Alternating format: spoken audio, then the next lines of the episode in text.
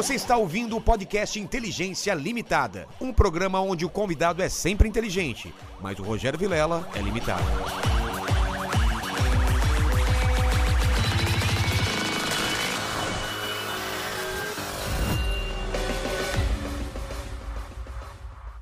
Olá, terráqueos, como é que vocês estão? Eu sou Rogério Vilela e está começando mais um Inteligência Limitada. O programa onde a limitação da inteligência acontece somente por parte do apresentador que vos fala, mas às vezes se estende também aos caras que estão atrás da mesa de controle aí das câmeras, né? É, Podemos também. dizer que, que é limitado aí também? Ah, super. O que, que é criptomoeda? Ah, eu acho que é a moeda do super-homem, né? É, então tem. Kryptonita. É, você não falou isso, cara. Isso é uma limitação também por parte. O único inteligente aqui é o Paquito. Paquito. Paquito é o. Quando você, você já fez teste de QI? Cara, eu nunca fiz porque eu acho que o teste de QI ele é meio limitado, assim. Entendeu? Tá vendo? É, ele, é, ele é o cara. Ele, ele se acha, né? Isso aí tem o ISO 9000 de, de autoconfiança. É, exatamente. Mas hoje vamos falar, então, porque a limitação é da gente, né? Não é, do convidado que tem uma vida muito mais legal, muito mais interessante e muito mais cripto do que a nossa, né? Criptografada. criptografada, cripto. Deixa eu ver. Cripto... Cripto. Contos da cripta. Lembra de Contos da, cripta? Contos da cripta. Contos da cripta. É antigo, cara. Isso já mostra a idade que você tem, né? É, é. Um ancião. É, exatamente. Antes de falar com o Augusto, fala com o pessoal que está nessa live maravilhosa. Fala, fofas! Ó, Não, não, não, pera aí, pera aí. É, o- é o Lene. Calma. Aí já rendeu um corte. Já rendeu um corte aí, né? Eu vi. Da onde veio esse. Ele não mexendo a boca e eu ouvindo um fofas aí. É, o Leme tá animado hoje, É. né? Ó, galera, é o seguinte, já tá fixado lá no chat, tá bom? As regras. Você participa com pergunta, com comentário, aquele famoso jabá. É. Já dá o like aí, já dá uma curtida, já se inscreve no canal, tudo Agora, agora. agora. E manda, depois, manda pergunta, porque eu não entendo nada. Eu sou ignorante nesse assunto de criptomoeda e a gente. Vocês vão ajudar a gente. Nós também. E hoje foi, tivemos o primeiro convidado com ejaculação precoce, né? É, o cara lá- queimou a largada, Já queimou né? a largada, já, já. E pior que eu uso esse termo direto ainda. É. Ejaculação precoce. E, cara, antes de a gente começar a conversar, você trouxe meu presente inútil aí? Eu sou um Porra, cara trouxe, interesseiro. Eu trouxe, trouxe, cara, eu trouxe uma escova de dente pra justificar o seguinte. não é que tem bafo Ah. nem nada, tá? Mas é porque assim. É, eu era dentista até o ano passado e eu me aposentei por causa das criptomoedas. Então, a, a Odonto ela fez parte da minha vida há 10 anos. Fiquei tirando dente, colocando de volta e cobrando dinheiro por isso. E acabei investindo em criptomoedas. Deu certo, eu tô aqui e a gente tá. Esse é o presente aí. Seja sincero. Pra tu lembrar de mim, que é ah, o dentista que investe Seja sincero.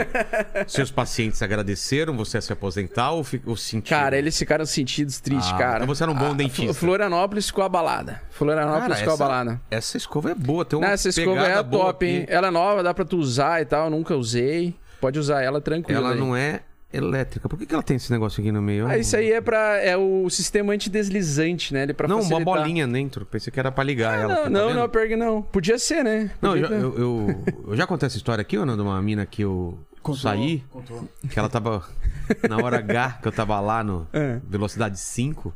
Pau na máquina. ela, ela abriu a gaveta do Criado Mundo e tirou uma escova de dente elétrica. Caralho. E eu E já dei aí? aquela travada na bunda, né? Falei, pô, de onde ela vai colocar isso? Não é no, não é no meu. nunca ela vai colocar isso aqui. Não. E ela colocou no clitóris, assim, enquanto eu tava lá. Coisa Ela... boa. Aí eu parei, né? Você vai, você vai fazer? Você para. Ela, "É, você nunca viu? Eu falei, com. Com, Com a escova elétrica, Não, não. com, a- com cárie, Xoxota com cárie é a primeira vez que eu vejo aí, querido. Então, eu, isso me lembra. Cara, e a, ó. e a escova elétrica, muita gente é, pensa que a escova elétrica ela serve, tipo, é, pra, pra pessoa que quer ostentar na escovação. Mas, na verdade, a escova elétrica ela é especialmente pra pra pessoas mais velhas com limitação de mobilidade. Ah, é? Exatamente, porque a pessoa não consegue fazer a mobilidade aqui de escovar.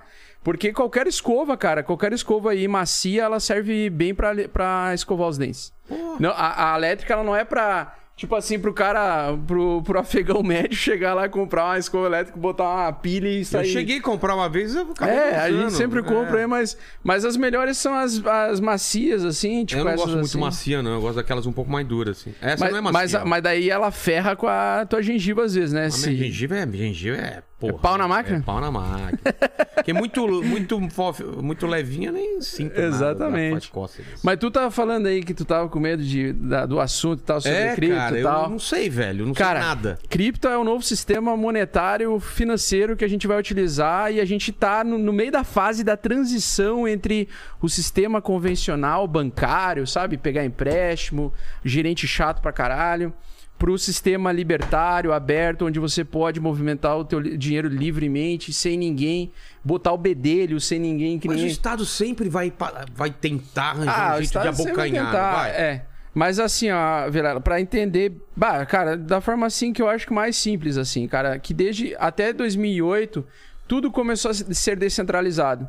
Então, por exemplo, antigamente, pra gente ouvir música e ter direitos autorais de música, a gente tinha que comprar CDs. É, lembra das tiragens de claro, CDs claro. e tal?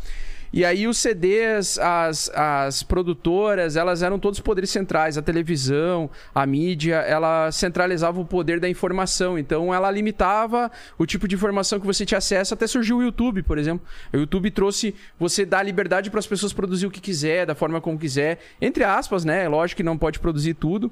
E basicamente faltava descentralizar o dinheiro. Então a gente já estava num processo desde o surgimento da internet, desde 1994, e descentralizar todos os poderes. Porque a internet basicamente ela conseguiu conectar várias culturas diferentes e informações diferentes e fazer com que a gente, através dessas ferramentas que surgiram com o YouTube, Spotify e tudo mais, a gente tirasse um pouco do poder central da rádio, da TV e trouxesse um pouco desse poder para as pessoas. Tirou os poderes do, do correio para dar o poder de você transferir mensagem de, do ponto A ao ponto B. Faltava o dinheiro. Então, o que, que o, Bitcoin conseguiu fazer? O Bitcoin conseguiu criar um algoritmo digital único dentro de uma blockchain que, com regras específicas de emissão de moedas até 2140 que vão ser gerenciadas por um protocolo inteligente que usa criptografia para transferir o algoritmo do ponto A ao ponto B e a gente pode considerar que esse algoritmo ele pode ser utilizado como dinheiro. Porque o papel moeda, o papel moeda, o que é o papel moeda? Cara, o papel moeda, ele surgiu mais ou menos ali em 1406 com o primeiro banco, o banco que, que, saiu, que foi criado em Gênua, que é o primeiro lá na. Itália. Gênua, na cidade de Gênua, na Itália, que foi o, o primeiro banco que mantinha reserva de ouro e ao invés de dar pedacinhos de ouro para as pessoas que queriam sacar dinheiro, eles davam um recibo.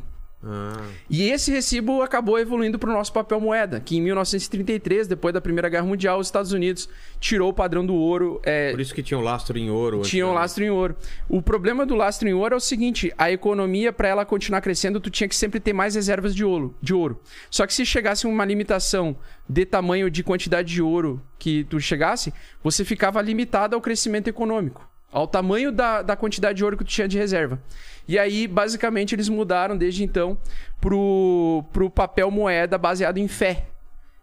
Então, quer dizer o seguinte: o nosso dinheiro do papel moeda, É ele só funciona porque pegaram aquele- nós. Mas aquele vídeo do cara rezando em cima da, da mão de moeda lá do, do bispo, né? É isso, é isso. É Lembra disso aí? Era fé, cara. É, é só na fé. O papel moeda atual, ele é só baseado em fé.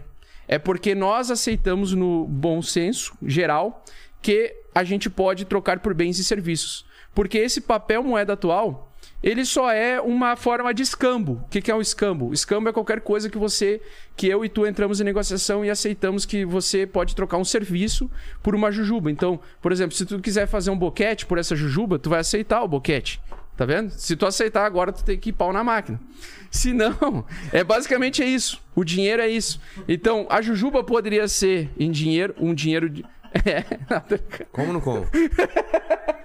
vai rolar, vai Dá rolar. tempo no boquete entre a live da Vai, tarde e da noite? Cara, tem três coisas que que não dá. se nega, né? É, Dinheiro, copo d'água. copo d'água, dinheiro e boquete.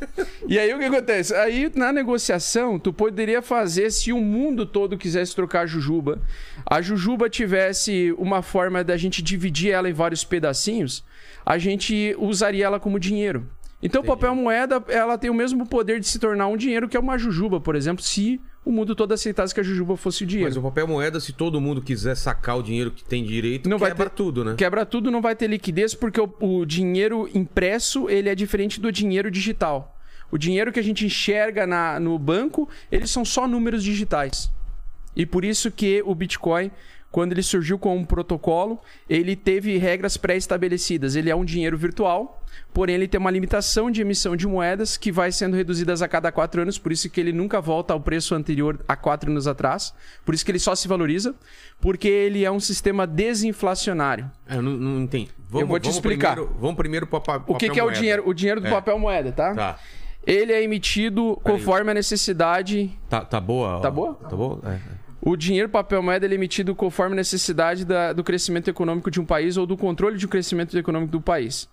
Então, por exemplo, se você começa a imprimir muito dinheiro e dá para todo mundo, começa o efeito da inflação, Exato. porque todo mundo tem muito dinheiro. O café que era 13 reais, as pessoas vão cobrar 10 reais porque ah, tá todo mundo ganhando tanto, vou aumentar o valor porque vai. Então esse é o efeito inflacionário.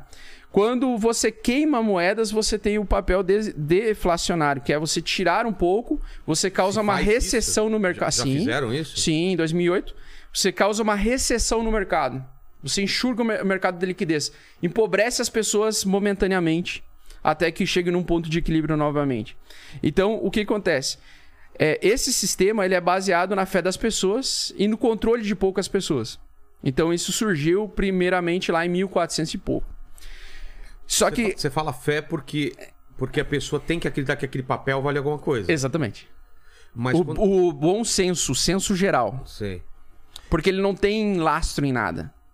É, porque na teoria você vai no banco e pega aquilo lá em dinheiro. Exatamente. É, ou compra alguma coisa com aquele papel. Isso. Mas você falou que quando entra o, o dinheiro eletrônico, por exemplo, hoje Sim. dificilmente a gente mexe com o dinheiro papel. Sim. Eu mexo muito pouco com cédula mesmo. Sim, é mais ninguém mexe. Transação é, através de aplicativo. Por quê? Por Por- quê? porque o banco lá em, 19 em 1406, desde que o banco surgiu, o banco o que a gente conhece, o atual, ele começou a. Ele foi um importante papel, ele fez um importante papel na economia global que a gente conhece capitalista, tá? Principalmente. Porque o, o banco era um lugar seguro para você armazenar as suas reservas de valor. Ele assegurava, só que ele usava 90% das suas reservas de valor para emprestar para outras pessoas em troca de juros. Isso. Então, que isso é quando você faz um empréstimo, você paga aquele juros que, é, é- que às vezes é juros sobre juros, né? Dependendo do que você está fazendo no E é financiamento. de outra pessoa, né? Não, é sempre de outra pessoa. É sempre, é sempre eles usam o dinheiro para movimentar deles. que não é deles para. Mas isso não é ruim. Para a economia isso é bom, É, porque entendo. ela, tu fazendo empréstimo, o banco ele cria um ativo. Ou seja, ele vai ficar cada vez maior porque ele vai emprestando esse dinheiro. Ao mesmo tempo, ele influencia alguém pegar aquele empréstimo e fazer uma empresa, investir numa Entendi. empresa, contratar funcionários. Então, ele faz a economia como a gente conhece girar. O que a gente está vivendo hoje, desde 2008, quando surgiu o Bitcoin, é uma revolução monetária tal como aconteceu em 1406. Porque antes de 1406, tudo era baseado em ter um, um líder eh, esta- estatal que guardava, armazenava, por exemplo, bens, eh, commodities agrícolas, por exemplo, Sei. comida, alimentos, soja, sei lá, etc., dentro de, um, de lugares em que o Estado ah, tinha posse. E ele que determinava, então, por exemplo, os valores e, e, e- e conseguia determinar quem era rico, quem era pobre e assim por diante. Então a economia começou a girar da forma como conhecemos em 1406, porque esse primeiro banco que foi bem sucedido, ele começou a, a ser de exemplo para outros bancos no mundo todo. Só que o que acontece? Qual é o grande detalhe, né? O banco ele tem sempre, ele é sempre um poder muito centralizado. Então, quando você começar a colocar dinheiro no banco, né? E você até pode pegar um exemplo agora recente. Quando o Pix surgiu, parecia que a gente podia transferir uh, transações intermináveis do ponto A ao ponto B para qualquer pessoa É. livremente. Daqui a pouco eles já restringiram. Pô, depois das 6 horas da noite é só mil reais porque tu tem risco de ser, Ser assaltado. assaltado e tal. Então o banco ele diz como você deve controlar o teu dinheiro. Entendi. Sempre foi assim. Só faz assim com a, com a Ah, tá. camisa, tem um negócio branco aí. Tranquilo. O, o Cocaína, go- né? É, cocaína. O- Na verdade, jujuba. Tem cocaína na jujuba. né? Caramba, é o açúcar da jujuba mesmo. Ah. E aí o que acontece? O banco sempre te controla, cara. Porque assim, é, até. E ele até tem esse poder? Sim, até o surgimento do Bitcoin, se tu tinha um milhão de dólares na tua conta bancária brasileira e tu queria transferir pro teu irmão que mora na Austrália um milhão de dólares, tu teria que justificar pro teu gerente aquela transação, fazer uma carta pro banco, pedir uma autorização especial. Ele ia cobrar uma taxa que ia corresponder mais ou menos 10%, ou seja, 10 mil dólares ia pro saco naquela época para tu fazer uma transferência internacional. Então, tu, tu tinha. Tu tinha mais ou menos o poder do teu controle, o, o- o dinheiro do teu controle. Por quê?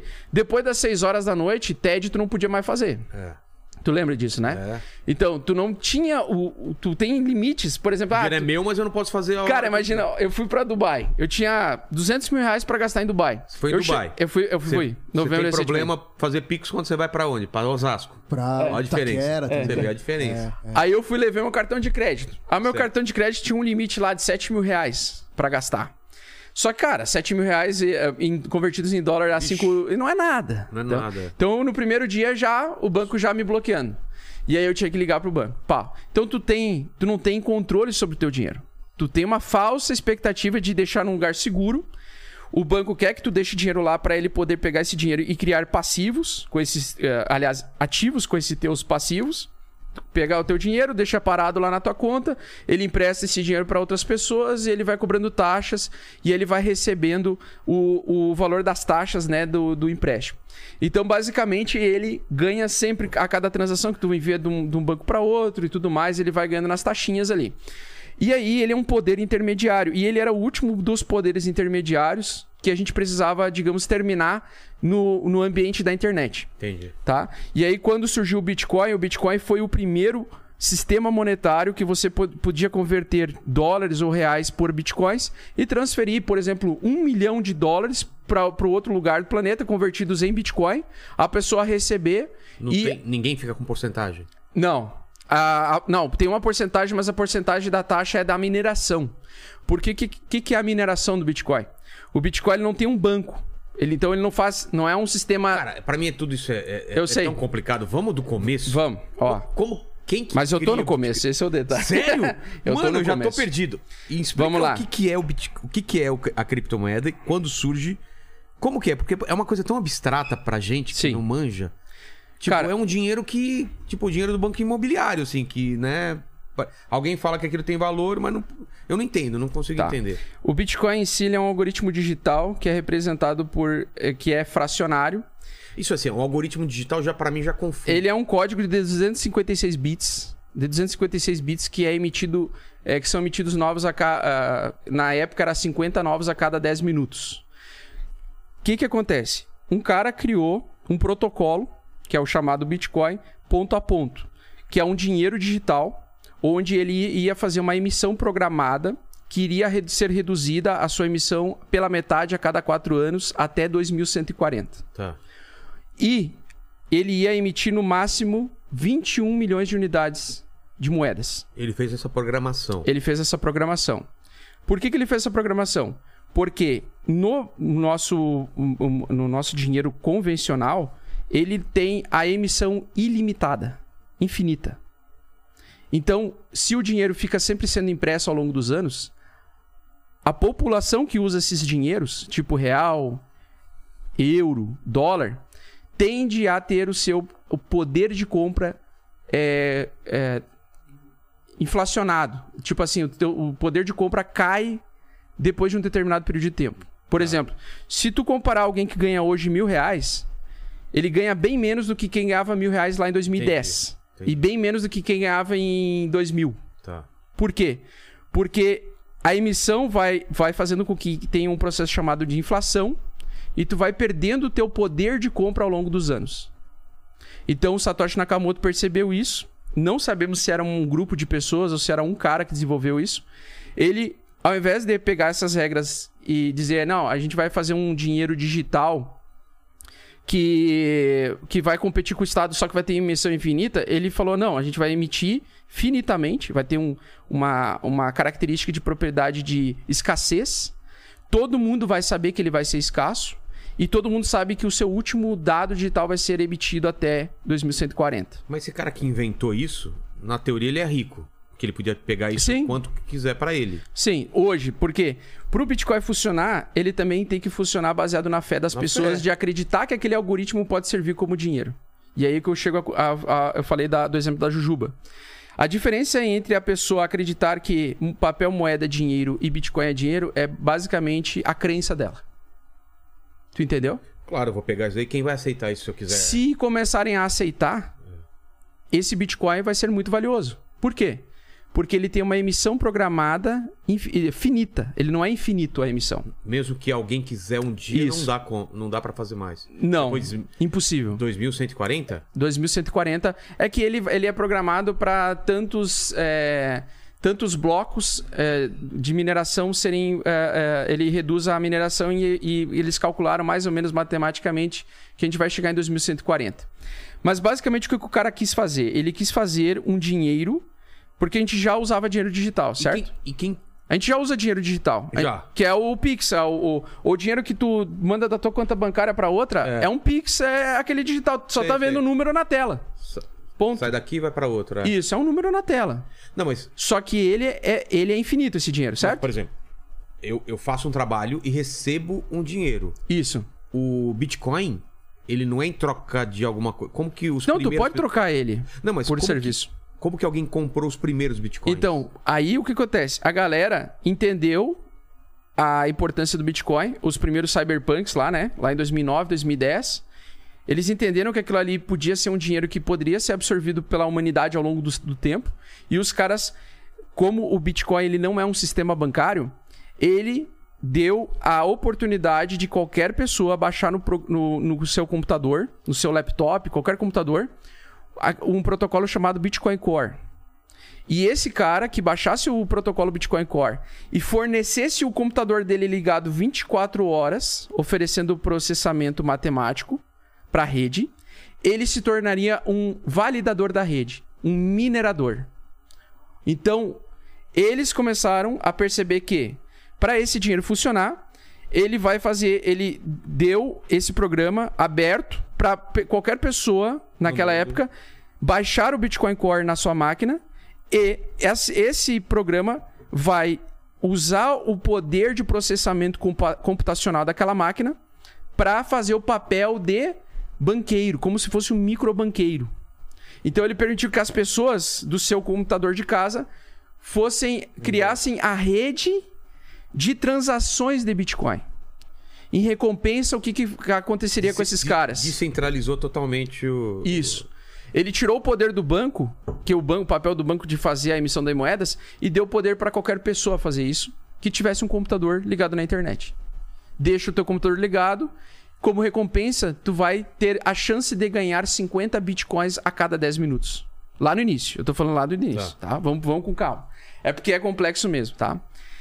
Então, o cara, forne- o cara que fornecia computador, o computador com o programa do Bitcoin Core, ele deixava a sua máquina disponível 24 horas ligada para que outras pessoas que quisessem transacionar Bitcoin do ponto A ao ponto B dos Estados Unidos para o Brasil, do Brasil para os Estados Unidos, passasse pela máquina dele e se ele tivesse a chance de validar a transação, ele iria ganhar 50 Bitcoins como recompensa.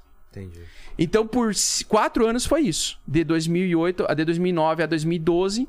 O, todo mundo que mexia com Bitcoin, praticamente o Bitcoin ele era só um número digital na tela, rodando do ponto A ao ponto B. E quem estava validando essas transações e, e fornecendo poder computacional com o seu computador, o seu laptop de casa, é, ganhava como recompensa os 50 Bitcoins. Tu entendeu isso? Entendi. Então, só que o Bitcoin não valia nada naquele momento, certo? Tudo mudou em 2010, quando um britânico decidiu comprar, acho que foi um americano decidiu comprar de um britânico uma pizza, aceitando Bitcoin. Então o cara pagou 10 mil Bitcoins Nossa. e o cara da pizza aceitou os 10 mil Bitcoins e mandou uma pizza. Naquele momento, foi a primeira atividade que alguém considerou o Bitcoin, levou fé que o Bitcoin poderia ser usado para comprar uma pizza. Ou seja, foi o primeiro momento na história que alguém usou aqueles dados digitais, que era o Bitcoin que ainda não valia absolutamente nada de valor, de mercado, Pra dar uma coisa. para receber um serviço. Tu Hoje- entendeu? Hoje em dia vale quanto, mais ou menos? 10 mil bit- bit- bitcoins. Isso. Não, mas a gente vai ainda, vai Não, ainda só, pra, nessa. só pra ter uma ideia. Hoje, hoje um Bitcoin custa 240 mil reais, eu acho. O quê? 2,4 bilhões uma pizza. O É. cara que vendeu a pizza por 10 mil bitcoins, Isso. se ele guardou esse dinheiro, esse Se bitcoins, tivesse guardado, ele teria 2 bilhões hoje. 2 bilhões de. É. Então, por que que aconteceu isso? Desde aquele momento do cara aceitar a pizza, foi o primeiro momento de fé que a gente teve de utilizar o Bitcoin como dinheiro. Porque alguém aceitou comprar pizza. Pô, agora tu pode usar Bitcoin para comprar pizza. Só que, seguido desse exemplo, outros começaram assim, cara, Um ta... eu, te, eu te levo de carona e eu aceito bitcoins em troca. Eu aceito 500 bitcoins para te levar do ponto A ao ponto B. Daqui a pouco começou aquela comunidade pequena a crescer, as pessoas começaram a entender. E aí as pessoas pensaram assim: porra, eu tô usando um dinheiro digital sem passar pelo banco e sem passar por, pelo governo. Que interessante isso, né, cara? É Alguém é aceitar. Imaginar, né? Tipo, Isso. esse Bitcoin eu não, eu não posso ir num banco e pegar dinheiro. Assim como, lá em 1400 e pouco, deve ter sido muito difícil alguém aceitar o primeiro papel moeda Fala o quê? pra acreditar Eu que dei isso, ouro. Você me dando um papel? Que, que, que, que diz que eu tenho a propriedade de tantas onças de ouro. Então isso demora pra acontecer, mas quando acontece, é uma, uma, uma transformação. Então o que acontece? Por que, que o Bitcoin começou a se tornar escasso? Porque cada, pessoa, cada vez mais as pessoas começaram a entender que esse dinheiro ele não tem controle do Estado. Então, por exemplo, a Rússia ali tem, tá sofrendo sanções dos outros países, né? Por causa dessa atitude dele invadir a Ucrânia. Porque ele não quer que a Ucrânia entre na OTAN. E não faça parte da OTAN, né? Porque ele se sente ameaçado, é, territorialmente falando. Então, os governos americanos que sabem que o- a Rússia tem vários bilionários, negócios com, de, em dólares e outras moedas, faz sanções para tentar travar o dinheiro. Com Bitcoin, se a Rússia tivesse comprado Bitcoin, ia ser impossível um governo travar o dinheiro dele. Tirou ela da, da Swift, né? Que Exatamente, Que é do, do Swift. Swift? O que, que é? O SWIFT é o sistema de transferência monetária interbancária mundial. Então é, é ele que faz a transferência de um Bradesco para um HSBC, por exemplo, ou do Itaú para um HSBC ou para o Citibank, por exemplo. Então a plataforma SWIFT é a forma de você transferir valores interbancários globais, tá? Então só que o Bitcoin ele é o SWIFT que dá liberdade para as pessoas de você transformar, usar o seu dinheiro da forma como você quer, sem ninguém meter o bedelho. Como fazem, fizeram isso? Ele tem a emissão programada desses algoritmos de 256 bits e ele te dá uma chave pública. Essa chave pública é o teu endereço de carteira. Tu tem uma carteira pública quando tu tem Bitcoin. E tu tem, junto com a tua carteira pública, é como se você recebesse uma carteira digital e ela tivesse um cadeado. E só quem tem aquela chave pode acessar aquele cadeado para abrir aqueles fundos daquela carteira. Isso tudo fica dentro da blockchain. A blockchain é uma base de dados que registra todas as transações do ponto A ao ponto B. E a blockchain é a tecnologia que permite assegurar que você publicamente recebeu tantos bitcoins e, e deixou abriu mão dos seus bitcoins para mandar para outras pessoas. Tá? Então, tu tá entendendo mais ou menos isso? Tô. Tá entendendo mesmo, Belano? Pode perguntar, é sério. Posso perguntar? É porque mesmo? tem muita gente que, que, te, que te assiste que vai estar com as mesmas É, dúvidas. então. Então. tu pode ser bem sincerão comigo. Vamos, vamos retroceder então. Vamos lá. O cara criou um algoritmo. Um protocolo, que, na um verdade. protocolo, né? Que, que, que emite essa- 50 algoritmos, que- ou 50, 50 É, unidades. a- unidades de Bitcoin e pagava essas 50 unidades de Bitcoin para qualquer a cada 10 minutos durante 4 anos, dos primeiros 4 anos, para qualquer pessoa que fornecesse poder computacional para a rede e fizesse o papel de banco, fizesse o papel do banco. Essas primeiras pessoas, então, foram os primeiros donos dos bitcoins. Isso, os mineradores. Mineradores. Isso. Depois a gente vai falar sobre a mineração, que ainda continua até hoje, né? Sim, sim. Aí, esses computadores eram os bancos descentralizados. As pessoas é, começaram Não, a não é que eles eram banco, eles eram tipo nós de rede. A gente. Ele era de qualquer pessoa. Qualquer pessoa que, que colocasse um computador e instalasse o Bitcoin Core. Aí ele deixava a maquininha para todo mundo passar pela máquina dele e aprovar a transação. A máquina que faz a transação ou não, a aceitação de enviar o dinheiro do ponto A ao ponto B. Entendi. Entendeu? Entendi. E aí, quando as pessoas começaram a comprar e fazer negócios com. E com baixar o Bitcoin serviços, Core. É. Aham. Aí começou a funcionar e. e- Isso. Isso. É, a Bitcoin nasce quando? Que ano que foi? Ele nasceu em 2009, ali em 3 de janeiro de 2009, se eu não me engano, que ele cara? foi a primeira transação. O, o white paper foi em novembro de 2008. O que, que é o white paper?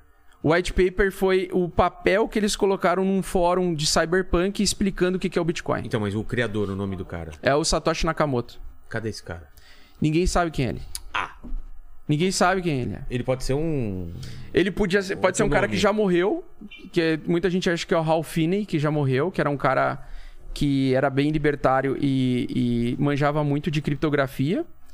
E, ou pode ser um grupo de pessoas que, junto com o Ralph Finney, aceitou. Porque o Ralph Finney foi o primeiro cara que recebeu bitcoins na história. Então muita gente acha que ele foi o primeiro cara que enviou pra ele mesmo.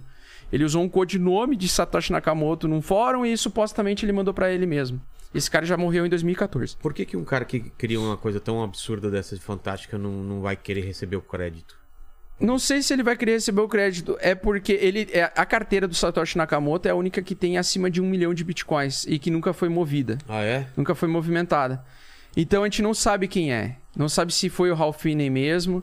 Mas a ideia dele era salvar a humanidade utilizando um novo sistema monetário e não depender mais de crashes eh, econômicos como aconteceu em 2008. Tanto que o que motivou muito a construção do Bitcoin foi justamente porque a economia que a gente conhece, ela tem um crash a cada, em média a cada 10 anos. Isso, Por algum motivo. isso é. Seja imobiliário, se... porque Tem uma explicação pra isso? eu acredito que é por causa do sistema de emissão de moedas infinitas dele, o que gera um padrão muito injusto, assim. Tu tem poucas pessoas que têm muito poder e detêm muito poder monetário e outras pessoas produzem muito e têm pouco poder monetário. Entendeu?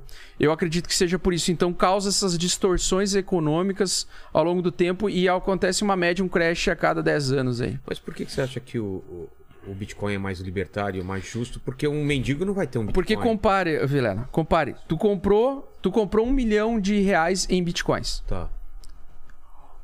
Quanto tu vai pagar se tu vai enviar um milhão de reais amanhã em bitcoins de taxa pra alguém lá fora? Não sei. Tu Quanto? vai pagar 25 centavos de dólar, um dólar. A- Antes tu ia pagar 10 mil dólares pro banco. E o banco ia te exigir o motivo de tu transferir um milhão de dólares. E tu ia ser investigado se tu não falasse o porquê, o motivo pelo qual tu ia transferir um milhão de dólares lá fora. Por que, que tu tá enviando um milhão de dólares lá pra fora? Mas vendo como as Com o coisas... Bitcoin, tu, tu manda e foda-se, ninguém sabe se tu mandou ou não. Mas vendo como as coisas funcionam no mundo, cara, não é, não é difícil a gente supor que as pessoas vão usar bitcoins para fazer coisas é, fora da lei, porque não são rastreadas. Mas faz Aí- isso com dinheiro também. Não, tudo bem, mas o governo vai chegar Sim. uma hora e vai falar: Ah, querido, eu acho muito legal essa ideia libertária, Aham. mas eu, eu tenho que taxar, tenho que saber. Isso. E vai querer saber de tudo, assim. Sim, por isso Vai que é a, vai? é a fase que nós estamos. É. Que é a fase que os governos estão tentando regulamentar o máximo possível o Bitcoin. Qual é o país que, que usa Bitcoin pra caramba? É... Vários. Vários? O Brasil usa muito. Não, não, só. É, é a. Ah, só o El Salvador. El Salvador. É. El Salvador. El Salvador foi o primeiro, o primeiro país. Por que, que El Salvador começou a usar o Bitcoin como moeda ah, ah, original deles lá? Porque eles usavam o dólar, eles não tinham uma moeda própria deles. Só que eles não querem ter uma moeda com base na confiança de um outro estado, que é os Estados Unidos. Então ele fica dependente do que os Estados Unidos está fazendo. Exato. Então, para eles era mais interessante ter uma moeda libertária, uma moeda que qualquer pe- pessoa puder, pudesse acessar e que fosse um país que qualquer pessoa do mundo de fora que já estava usando Bitcoin durante esses 10 anos pudesse vir com a sua grana e investir lá no país deles. Eles fizeram uma tacada de mestre, na minha opinião.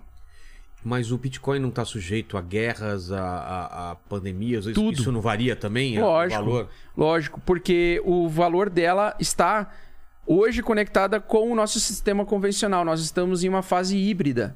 Nós estamos convivendo entre com o sistema monetário que existe desde 1400 e o novo sistema monetário atual de 2008. Você acha, sinceramente, você acha possível que criptomoeda vire o único sistema? Lógico, monetário? vai, vai. Você acha que é uma Vai. coisa que é inevitável? Inevitável, porque, quê? cara, é uma evolução. É uma evolução. Cara, tu ter a liberdade com o teu dinheiro de guardar, não sofrer sanções e ninguém ter, meter o bedelho no teu dinheiro só, só porque tu tem a tua chave privada, isso é maravilhoso. É maravilhoso pra gente, mas a gente sempre pensa que as pessoas querem que a gente tenha menos liberdade O possível. mundo vai ter que se adaptar à liberdade. Porque, porque com a internet, o poder da descentralização ele é inevitável. É impossível tu fugir da, da, da, da descentralização que a internet fez. Porque o Bitcoin hoje ele é a tecnologia mais importante da história da humanidade depois da internet. É mesmo? Porque, lógico, ele depende muito da internet para funcionar. Então, a internet, para mim, tá num dos primeiros lugares. Lógico, primeiro a energia elétrica, depois é, é, né? Claro, eu falo assim, da atualidade, o Bitcoin é a principal, a- não só o Bitcoin, as criptomoedas em geral, é a principal tecnologia da nossa humanidade, da nossa geração. E é louco quem não compra criptomoeda hoje em dia, Bitcoin e Ethereum. Está louco. Vai ficar para trás. Por quê, cara? Lene, quantas. Você já comprou alguma Com- coisa? Ainda Cara, não. cara. Também não, Ainda velho. não. Cara, eu nem sei. É, outra coisa, o Bitcoin é fracionário, né? E tu não precisa comprar um Bitcoin inteiro. Nem dá, né? Quanto é um Bitcoin? É muito caro. Não, um Bitcoin inteiro é 200 e... 240 mil reais, né? Então, é. Mas tu pode comprar 0.0000001 BTC, que é menos de um centavo, que está na, é, ele está na oitava casa decimal. Como porque ele é compro? fracionário. Como que eu compro Bitcoin? Hoje tu pode comprar diretamente com alguém que tem Bitcoin, comigo, por exemplo, P2P, por exemplo, ponto a ponto. Tu fala, ah, Augusto, eu quero Bitcoin. Aí eu falo, ah, eu tenho Bitcoin pra te Você vender. transfere tipo banco? Não, eu te transfiro via pra, da minha carteira pra tua carteira de Bitcoin. Mas eu não tenho carteira nenhuma. Como que eu tenho uma carteira? Tu pode baixar no teu celular uma carteira de Bitcoin. É um aplicativo? É, tu baixa um aplicativo ou tu, ou tu entra na blockchain.com, faz uma carteira na blockchain e tu manda o teu endereço de carteira como se fosse um endereço de e-mail.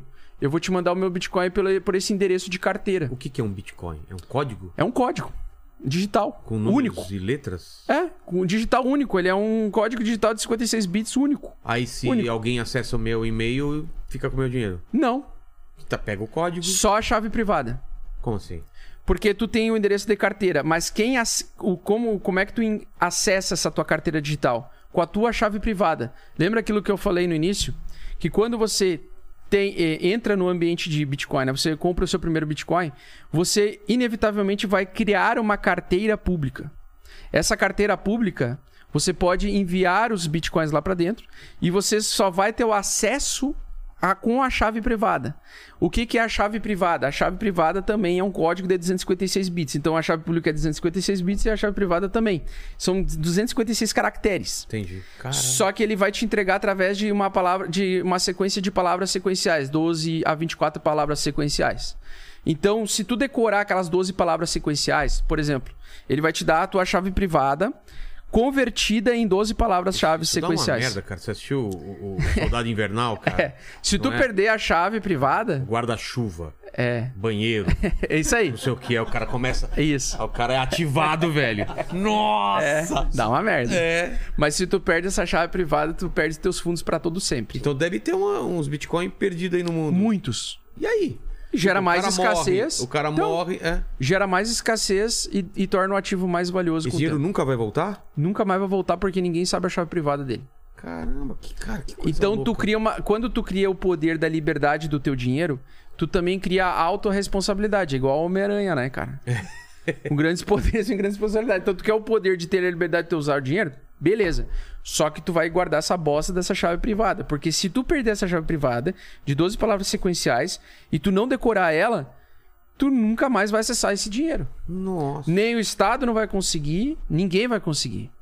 Tu pode contratar o melhor hacker do mundo. Você decorou as 12 palavras? Decorei. Fala aí. Beleza.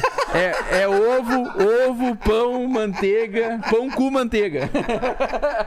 Vocês lembram daquele O cara meme tenta pegar o cara no pulo, né? O pão com manteiga foi foda. É. Mas, era, mas é assim, ele vai dar, ele vai dar palavras aleatórias pra ti e tu vai salvar elas em ordem sequencial. Então ela vai, então ela vai dar assim: um, ovo, dois, águia, três, casa, Tá. quatro, carro, cinco, gato, Nossa. seis, cachorro. Tu tem que anotar elas em ordem. Quando tu vai quando tu Vamos dizer assim, ah, eu perdi minha carteira. Foda-se. Tu vai lá, faz outra carteira e coloca a tua chave sequencial, tu recupera todos os teus fundos. Entendi. De qualquer lugar do planeta. Então tu pode. Foda-se, tu pode deixar tua carteira aqui, levar, comprar uma carteira lá. E aí tu pode abrir tua carteira hard wallet, uma software wallet, uma hard wallet e recuperar teus fundos lá usando a tua chave O que, que privada. dá pra eu comprar com Bitcoin hoje em dia? Hoje tu pode comprar muita coisa. iFood, Mercado Olha, Livre. o Mercado Livre aceitou agora, né? Aceitou? Agora o Mercado Livre tu pode comprar com bitcoins. Exatamente. É que agora nós estamos na fase entre transição e híbrida. Mac cara, nós estamos na fase melhor fase do mundo, cara, para Olha, essa é a fase pra tu comprar carros de luxo, putas, iates, Lamborghinis e desfilar Balneário Camboriú que nem um idiota, a 2 km por hora, com o nariz lá no teto, buzinando. Que, Mas por que, que é a melhor época agora? porque, cara, nós estamos no momento da transição. Nós estamos no momento da transição do, do sistema financeiro tradicional para o sistema financeiro descentralizado, cara.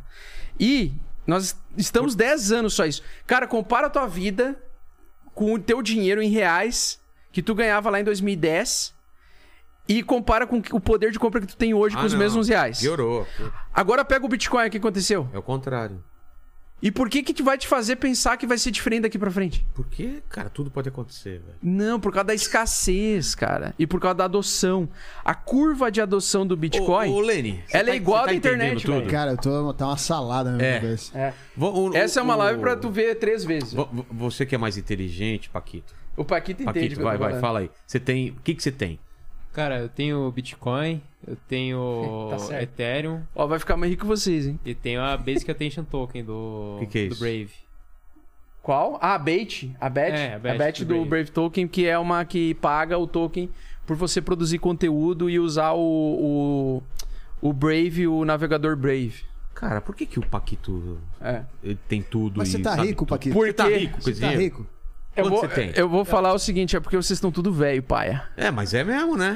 Olha o bigode dele de. Se eu tivesse O rico, bicho eu não tá tava com mais um bigode branco. Mas por que, que você não tá rico se você tem essas paradas? Porque faz pouco tempo que eu tenho. É, exatamente. Ah, Ele tá no tempo? início da história dele. Cara, eu faz menos de um ano, assim. Que eu Então, comecei mas não dá- já não rendeu em um ano? cripto. Em, em 10 anos, ele vai oferecer pra comprar metade do teu podcast. Com um Bitcoin. Não, ele vai te oferecer e tu vai ace- aceitar se tu não mudar a tua mentalidade hoje.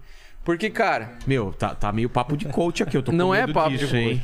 Ah. Venha comigo, acredite! não, não é coach quântico, não. Olha É, lá, por- hein? é porque sabe quando Eu tu. vou comprar essa merda. Vamos comprar essas porra? Vamos, comprar, vamos, vamos vamos. comprar. Porque eu odeio daqui 10 anos ter que vender a ideia de ter que vender pro Paquito. Já pensou, O que- não dá ideia. Nossa, ele ser chefe da gente, cara. Ele vai, porra, ele vai zoar a gente pra caramba, cara.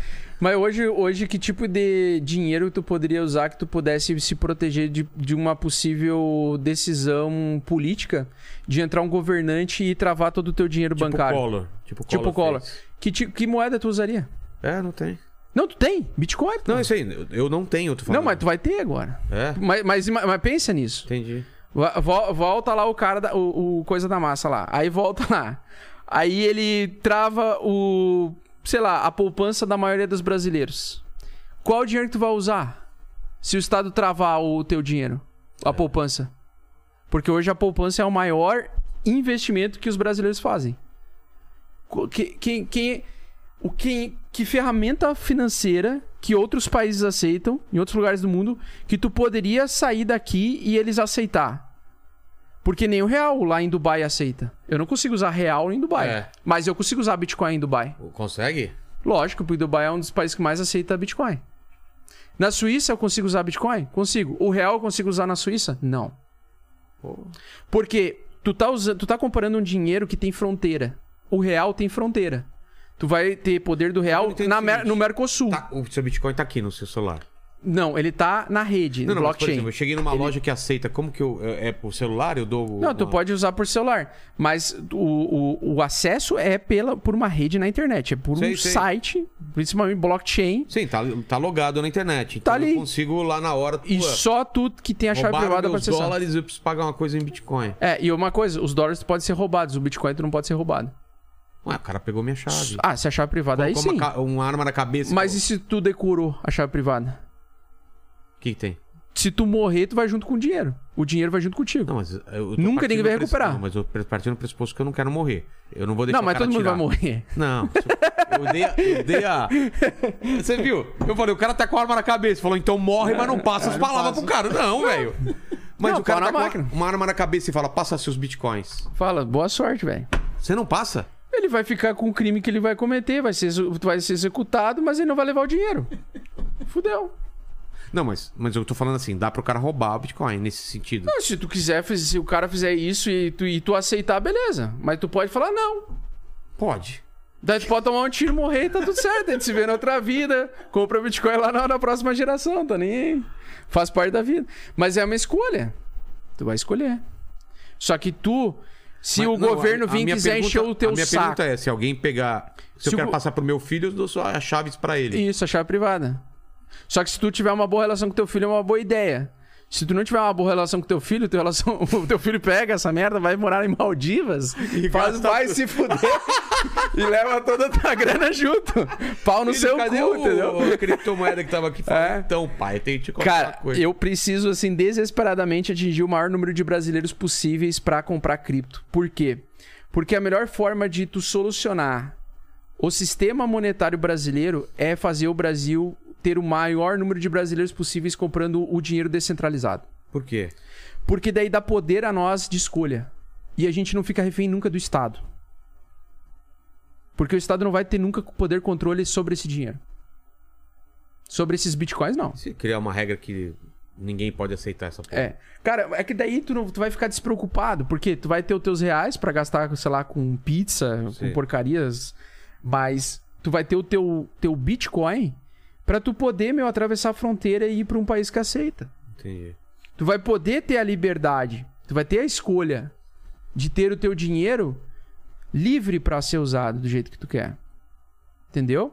Porque, cara, o problema é o seguinte: é... o poder central ele vai sempre querer controlar as coisas. E não tem problema a gente conviver com ele. A gente tem que conviver num sistema híbrido. Inclusive, a gente, a- as pessoas ganham muita grana com, com cripto porque a gente, a gente a, se, se é, aproveita desse sistema desinflacionário e, e deflacionário que as criptos permitem entregar pra gente, de dar a liberdade de a gente usar o dinheiro como a gente quiser, a hora que a gente quiser, sem ter limitação. Ah, passou 7 horas da noite, eu não vou poder mais transferir tantos bitcoins. Foda-se, eu posso transferir todos os meus fundos pro, pro, pra onde eu quiser. Se o meu irmão tá morando na Austrália e eu quero transferir pra ele, eu vou transferir pra ele. Pau Mas na é- máquina. É que eu vou fazer sempre o, o advogado do diabo. É que você tá, você tá falando de uma coisa que tá no começo. E você tá comparando com uma que- coisa que tem anos e anos de. É por isso que A gente vai ter cada vez mais controle. Mas, mas Augusto, a gente vai ter cada vez mais controle sobre Bitcoin, não vai? Foda-se, não sei. Eu só sei que a nova geração TikTok não vai continuar sendo esses políticos pau no cu que a gente tem hoje. A geração A TikTok gente tá nova, na mão do, do- do- de A- pessoas como o Paquito, cara. a gente, a nova geração vai ser muito mais libertária. Com Com certeza. o tempo, eu acredito que vai ter muito mais. É, a gente vai ter um ambiente muito mais de aceitação ao próximo e às próximas culturas do que não aceitar as culturas. Porque, cara, o Iraque lá só deu merda porque os Estados Unidos tentou impor a cultura deles no Iraque. Entendi. Se os Estados Unidos não tivesse enchido o saco lá dos iraquianos e entendesse que o negócio estava funcionando daquele jeito, tava, tava com opressão? Tava com opressão, mas os caras tentaram democratizar um Estado que não estava acostumado é. a ser democratizado e só piorou a situação para eles. Então o problema é isso, é a gente achar que a gente sabe o que é melhor para todo mundo e para todas as culturas. E tem lugares em que os caras são umas tribos que evoluíram milhares de anos e eles têm aquela cultura daquele jeito. E aí tu quer impor uma, uma, uma forma de levar a vida porque tu acha que essa é a tua certa e as outras não, entendeu? V- vamos lá pro lance da mineração. Me explica o lance da mineração, que eu- essa parte eu não entendi, né, Lene? A- o Até hoje tem gente né? minerando, não tem? minerador é o cara que. Sumiu a- o dele ou só pra mim? Fala alguma coisa aí. Alô? Tá bom aí? Desligou. É, desligou. Ah, desculpa aí. Então vamos lá. Enquanto isso, o Paquito, vai leia, leia algumas coisas aí do chat enquanto isso. Desligou o, mic- o microfone dele aqui. Bora lá. Vê aí. Servidores federais. A, a- O Israel Queiroz perguntou, tá? Servidores federais podem aderir a esta moeda sem se prejudicar com o imposto de renda? Cara, eu vou falar por mim. Eu pago imposto de renda sobre minhas criptos. Sobre minhas movimentações. Por quê? Porque eu não sou aquele cara anarcocapitalista, né, selvagem, né? Eu sou mais liberal do que libertário. Então, eu, eu não é que eu gosto de estado mínimo, mas eu gosto de um controle mínimo para pro bem das pessoas, assim. Porque eu acho que a gente ia ser muito animalesco se a gente não seguisse regras mínimas, tá? Então, assim, como eu sei como a, a, a banda toca, eu quero me beneficiar da revolução da cripto, mas ao mesmo tempo eu não quero correr o risco da minha liberdade com a minha família, por exemplo. Então eu prefiro pagar os 15% de imposto, porque eu acho que 15% tá mais interessante do que pagar, por exemplo, 45% de imposto lá na Alemanha. O alemão, ele recebe muito do Estado. Só que ele paga 45% de imposto. Já no Brasil, a gente paga 15% de imposto e não recebe muita coisa do Estado. Né? A gente recebe, mas tem muita é, falcatruagem embaixo dos panos. Então, assim, eu prefiro pagar os 15% e ser livre. Pra eu poder vir aqui, te visitar, falar sobre isso. Porque é uma escolha que eu fiz. Mas eu entendo que a natureza da cripto é, de fato, você não ter nem a necessidade de se preocupar com declaração de imposto de renda, por exemplo. Entendi. Né? Você supostamente vai usar esse dinheiro. Mesmo que a Receita Federal vá bater lá na tua porta, eles não vão conseguir recuperar eh, esse, o que está convertido em bitcoins. Supostamente, né? Então, só se eles pegar uma arma na tua cabeça, sei lá, te colocar numa salinha, te espancar, co- colocar o quê? O negócio embaixo da unha, aquelas torturas clássicas de filme. Bambuzinho. Coloca embaixo da unha e fala assim: cadê a chave privada? Eu quero agora essa merda, essa chave privada. Aí beleza. Mas por que os caras têm que ter essa voz fina aí? Não sei. Porque geralmente vai ser um pau no cu que vai Ah, fazer tá. isso. Aí o cara chegaria e tava falando, pô, dá essa chave privada, tá devendo imposto. Aí O assim, cara fez a poderia. voz do Adrilles, né? É. mas, é, mas é, seria isso, né? Mas o minerador. É. O que, Cara, que é o- mineração? O minerador é o cara que forneceu um computador, um poder computacional para a rede, o blockchain, poder registrar os dados das transações do ponto A ao ao ponto B. Por exemplo, Eu quero ser minerador, o que eu faço? tu pode baixar o, o, o Bitcoin Core no teu computador e rodar ele, ele vai usar todos, todo o teu processamento da tua máquina no talo, 100%, e vai tentar validar as transações. Se ele for se ele validar as transações, tu vai receber hoje paga 6.25 Bitcoins a cada 10 minutos. O quê? Caiu de 50 para 6.25. Mas já é um negócio bom. Não, mas cai, caiu muito. É, pois é, tu falou que é um negócio bom, né? É. Por isso que grandes empresas começou assim a ficar um negócio muito grande, porque muito as pessoas começaram a competir assim. Ah, tu tem um computadorzinho Xing Ling aí, eu vou comprar três computador para competir contigo, que tem uma um placa de vídeo melhor que faz processamentos matemáticos mais rápido que o teu, e aí eu vou ter a chance maior de validar as transações primeiro do que você. Ah. E aí começou essa competição. E aí começou a ficar tão grande o negócio que Melhorou. começou pequenos mineradores com 200 PCs em casa pra galpões com 10 mil computadores ligados 24 horas Minerando? minerando. E aí isso que a indústria da mineração do Bitcoin começou a acontecer. Começou assim, quanto mais poder computacional você tem, maior é a, a probabilidade de você minerar 6.25 Bitcoins a cada 10 minutos. Tu percebeu que antes eu falei que pagava 50 bitcoins a cada É. 10 minutos, agora paga 6,25. Por quê? Porque na regra pré- pré-estabelecida por Satoshi Nakamoto no white paper, ele estabeleceu que após 200 mil, dos- 200 mil blocos validados a cada 10 minutos, ele iria fazer uma queda da recompensa de mineração pela metade. Então, a cada 4 anos, o Bitcoin cai pela metade a, o número de emissão de moedas. Tá. Então, lá em, lá em de 2008, ó, de 2008 até 2012, se pagava 50 bitcoins por minerador. Aí tu lembra? Então, tinha muitos bitcoins novos sendo lançados e pouquíssima gente. É. E essa pouquíssima gente ficou rica pra caralho. Por quê? Porque eles foram os primeiros a entender isso. Em 2012, caiu pra 25 bitcoins a cada 10 minutos. Até 2016. Então, a- a- todos os mineradores ganhavam ou disputavam por ganhar 25 bitcoins a cada 10 minutos. Começou a ficar mais escasso. Só que tu tá percebendo que tá ficando mais escassa a mineração e ao mesmo tempo a demanda cada vez mais, as pessoas estavam cada vez mais entendendo o que que era Bitcoin ao longo do tempo e Total. começaram a usar. Então, tu começa a aumentar a demanda e diminuir a oferta. O que acontece com o preço? Estoura. Aumenta. É. Exatamente. Então hoje, aí, aí em 2010 de 2016 para 2020, tava pagando 12,5 bitcoins, que é metade de 25 bitcoins. Entendi.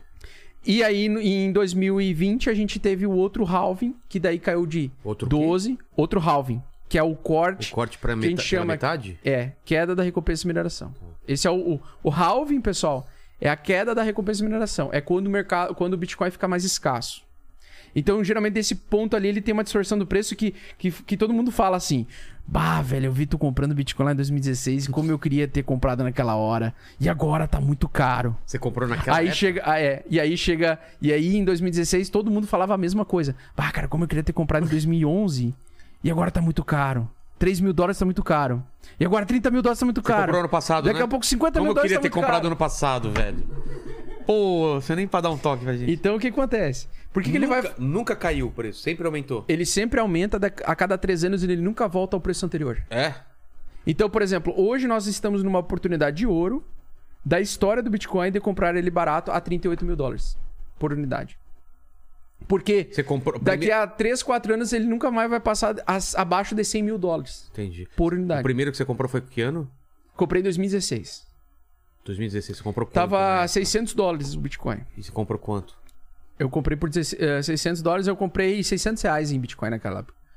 Deu, putz, eu não lembro agora, 0,40 Tá. Bitcoin ou 0,30, agora não lembro E aí você quanto. foi é. comprando mais depois ou não? Sim, e depois nunca mais parei de comprar. Então, mas só Bitcoin? Porque tem um monte de. de... Ah, hoje tem de cripto e a gente até vai falar sobre essas É, porcaria aí. Mas de mineração a gente explicou tudo ou ainda falta explicar alguma coisa? Não, daí a mineração é o seguinte, ela vai reduzindo e ela que no futuro vai causar, você vai ver o Bitcoin lá em 2035 a 1 milhão de dólares por unidade.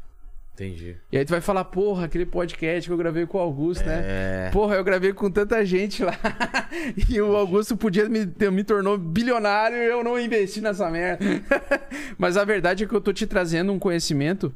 É porque hoje nós estamos numa geração muito merda, que é a Você geração do Bilu, TikTok, né, né? Hã? Você e o ET Bilu, né? E o ET Bilu. ET Bilu É, que busca conhecimento. Que, que busca conhecimento. Mas é que Mas, assim, mas a é, gera- é óbvio que você vai me ajudar depois, né? Sim. É eu que, não, não faço nem ideia de. é que a, gera- a geração que nós estamos, que é a geração de você pegar um celular e ficar dançando bambolê e as pessoas assistir 4 milhões de views pra um vídeo de uma gostosa vestida de Homem-Aranha, com óculos de atriz pornô, com uma guria de, sei lá, 19, 20 anos de idade, isso ali atrai a punheta violenta. Então a gente tem que criar conteúdos desse tipo pra tentar atingir, com esse tipo de conteúdo imbecil, o maior número de pessoas pela imbecilidade e levar um conteúdo de valor de verdade. Porque eu sei que esse episódio aqui, ele pode ser potencialmente o episódio mais importante desse podcast. Assim como ele foi, um- pra mim, o mais importante do Flow. Assim como ele foi o mais importante do, da Carol Dias, lá dos Irmãos Dias. Ele é um episódio em que as pessoas só vão perceber o que a gente tá Daqui falando. Dois, três anos. O valor. Não, daqui a 10 anos as pessoas vão olhar isso aqui e vão falar: caralho. Como esse cara é foda. Não é porque a questão de eu ser foda, porque o Daniel Fraga me ensinou muitas coisas.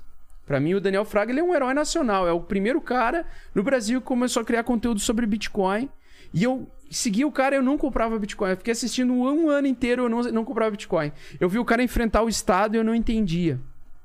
E quando ele falava o Bitcoin, quando ele falava o Bitcoin, tava tipo 13 reais, 13 dólares, velho. 13 dólares. E eu, e eu ignorei. E hoje, eu, pra mim, aquele cara, ele é um cara extremamente evolucionário. E ele não pode mais produzir conteúdo porque ele bateu de- tanto de frente com o Estado que o Estado perseguiu ele. E ele que teve que que, sair do fez? país. Cara, ele, ele confrontou um juiz federal. E aí ele é, falou muito no YouTube. E ele foi é, perseguido pelo Estado. Até hoje, né? Então a gente não sabe onde é que ele mora, não sabe onde ele vive, a gente sabe que tá vivo. É, Eu sei que ele me acompanha, que ele não concorda com, com tudo que eu falo, nem quero que ele concorde com tudo que eu fale. É, até porque eu mudo de opinião igual eu mudo de cueca, eu mudo todo dia.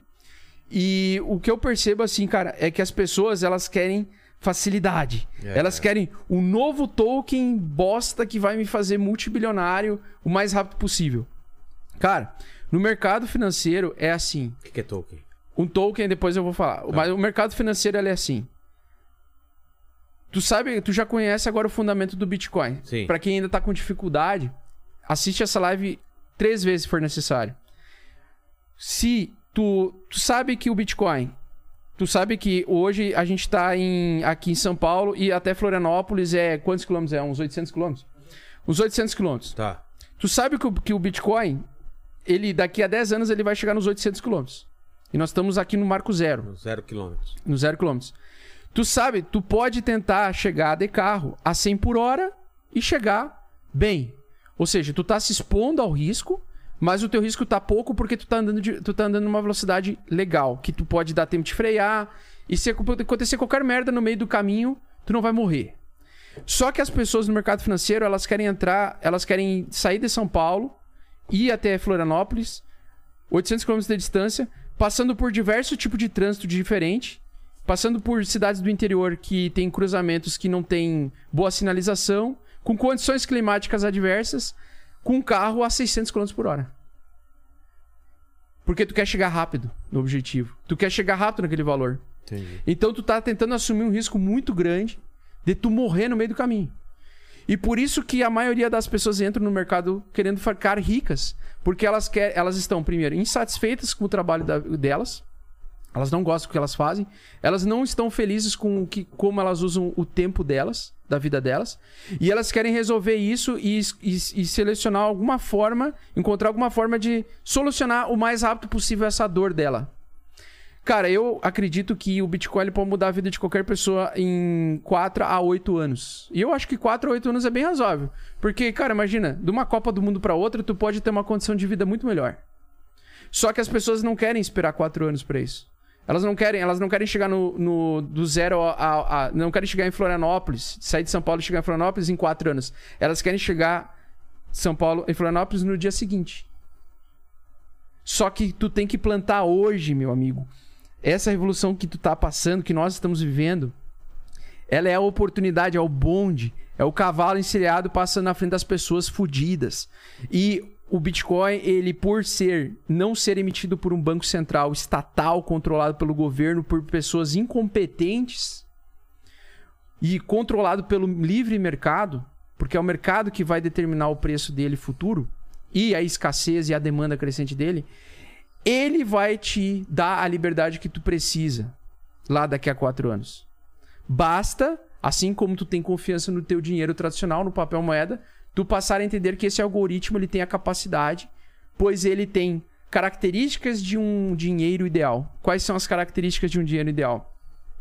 Ele tem que ser seguro, não destrutível, não, de- eh, não pode ser facilmente destruído, não pode ser facilmente replicável e duplicável, ou seja, clonado, fácil de eh, portabilidade e estável. Qual é o grande problema do Bitcoin hoje? Para lidar com o emocional das pessoas, a instabilidade, a volatilidade. Então, o Bitcoin tem todas essas quatro, cinco características perfeitas, menos a estabilidade de preço. Ele é volátil.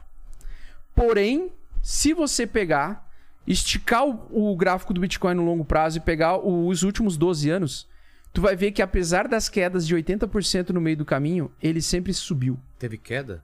Tem quedas de 80% às vezes. Bat- é, e tá relacionado ao que? Geralmente acontece um ano após o halving, um, dois anos após o halving. Tá. Porque tem, ele tem uma. Por quê?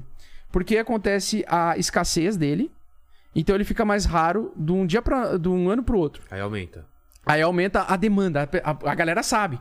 Porra, agora o preço dele vai ficar muito mais raro porque agora os mineradores não vão ganhar mais 6,25 bitcoins na rede. Agora vai ser 3 bitcoins na rede. Vai ter menos lá em gente 2024. Vai, não, vai ter mais gente minerando, mas vai ter. as- os mineradores vão estar lutando por 3 bitcoins, Ah, não tá. por 6 bitcoins a cada 10 minutos. E aí as pessoas vão correr nisso, vão correr nisso, vão correr nisso, então vai ter uma demanda absurda, vai ter aquele pump no preço, aquela alta muito forte. Aí todo mundo, ai, a minha tia tá ficando bilionária, não sei o quê, papapá. É, vem, é tipo pirâmide financeira, né? O pessoal, vem, eu tenho uma ótima oportunidade, vem aqui, papapá. E aí chega no ano seguinte, o mercado ele precisa ter uma compensação. Por quê? Porque muita gente fez muito lucro do ciclo passado, vai realizar na cabeça de quem tá entrando. Então, essa galera que tem mais dinheiro, eles vão vendendo a oferta que teve, a demanda que teve um, um pico muito grande que levou o preço muito para cima, vai ter mais oferta, porque essa galera lá de trás ficou muito rica, eles acabam vendendo para realizar lucro, comprar iates, putas e Lamborghinis, e aí o mercado cai 80%, e aqui nos 80% tu tem que entrar. E nós estamos aqui nos 80% no meio do, dessa live. Eu vejo pra ele só tá se sonhando. É. Lamborghini. Parece pica-pau, né? Pica-pau. Puta. É, mas é daí que eu tirei. É daí que eu tirei. Eu uso esse Sabia. meme nas minhas lives. 100 mil dólares. Mulheres. Mulheres. Carros. Mansões. Iate. É bem assim. E aí o cara. é- Cara, é exatamente isso. Então nós temos aquele momento dos putos Ferraris e iates, que eu brinco, né? Que vai acontecer em 2025. Provavelmente, que é um, um, um- período um pouco depois do, do halving. E em 2026 o mercado vai desabar de novo. 2026. É. Então a gente tá no, mo- no momento de Agora é a desabar. Agora, não, o momento tá desabando. E agora é hora de entrar, velho. Porque Comprar. agora que Vamos tem que comprar, vamos comprar. Lene, vamos comprar. Vou Agora, quebrar até a mesa aqui. Vamos comprar, vamos comprar, vamos já comprar. Pau na máquina. Eu já tô Comprar, com a comprar. mão aqui, ó. Vamos Já. comprar do. A gente compra dele, pra ele não ter. Cara, A eu. gente tem que ter ele não. Ele não. Cara, eu tenho o meu celular, eu comprei hoje com o meu P2P. É? Eu comprei hoje 100 mil reais, metade Bitcoin, metade Ethereum. O que, que é Ethereum? E aí agora a gente vai falar de Ethereum. Não, Agora- antes de falar disso, é. Peraí, você falou uma coisa que eu queria perguntar, cara. Você falou de. de, de- Puta, dos termos aí que você falou, cara. Putas. Puta, tem puta aceitando Bitcoin? Deve ter, né? Tá cheio de puta em Dubai que aceita Bitcoin. Nossa, cara. O lance da guerra aí, o lance da guerra. é, a Rússia tá usando Bitcoin ou não? Cara, com certeza eles vão comprar Bitcoin depois É? desse. Se já não Porque compraram. a Rússia é um dos países que mais comprou Bitcoin nos É? últimos anos aí. Hoje, os dois países que mais, que mais tem a população que compra cripto é Estados Unidos Ah, e. Nigéria. Lembrei o que eu ia falar. Vieram os pastores aqui, falaram, você tá ligado, né? Final dos tempos. Uma das profecias, o que, que é? É o dinheiro único. Uma moeda única, que é um sinal do final dos tempos. Ou seja, todo mundo. Ah, no final dos tempos, do jeito que a gente conhece. Não, pera lá. Estamos falando dos pastores. Não é do que a gente pode acreditar ou não, não é? Uma moeda mundial. Exato. Será que o Bitcoin será essa moeda? Sim. E o cara que criou é o anticristo? Não. Eu acho, hein? Não, você como você pode falar? Ele não é o anticristo. Como você, você não sabe? Por quê? Ele tá preocupado em dar. Chamou o Mastral aqui junto Porque com ele, ele, né? porque ele tá preocupado em dar liberdade pras pessoas. Mas você não sabe. O que, que eles falam do anticristo? Que ele vem com uma missão boa, Boa. aparentemente todo mundo vai gostar dele, não é? Ver todos os problemas, as Mas ele vai se revelar daqui a pouco. Tá, como então chama o cara? foda-se, então como chama o cara? anticristo mesmo, Mas como chama o cara?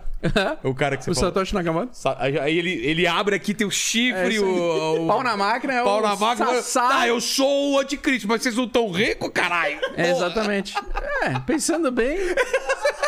Eu, Pensando bem, né? Porra, é o anticristo. Pensando bem. Mas eu comprei iate, bom, puta. pelo, pelo menos eu vou ter iates, putas e Ferraris no inferno. Mas vou estar bem. Não, ainda tem a tribulação, são sete anos. Vai ter sete anos pra gastar. Não, e olha. Ah, eu não acho que ele é anticristo, eu acho que é o contrário, cara. Eu acho que ele trouxe Não, mas uma já ouviu esse papo do anticristo? Já, mas eu acho uma grande Da marca idiotice. da besta e tudo mais. Eu acho uma grande idiotice. É, porque eu acho que hoje o anticristo é o Estado.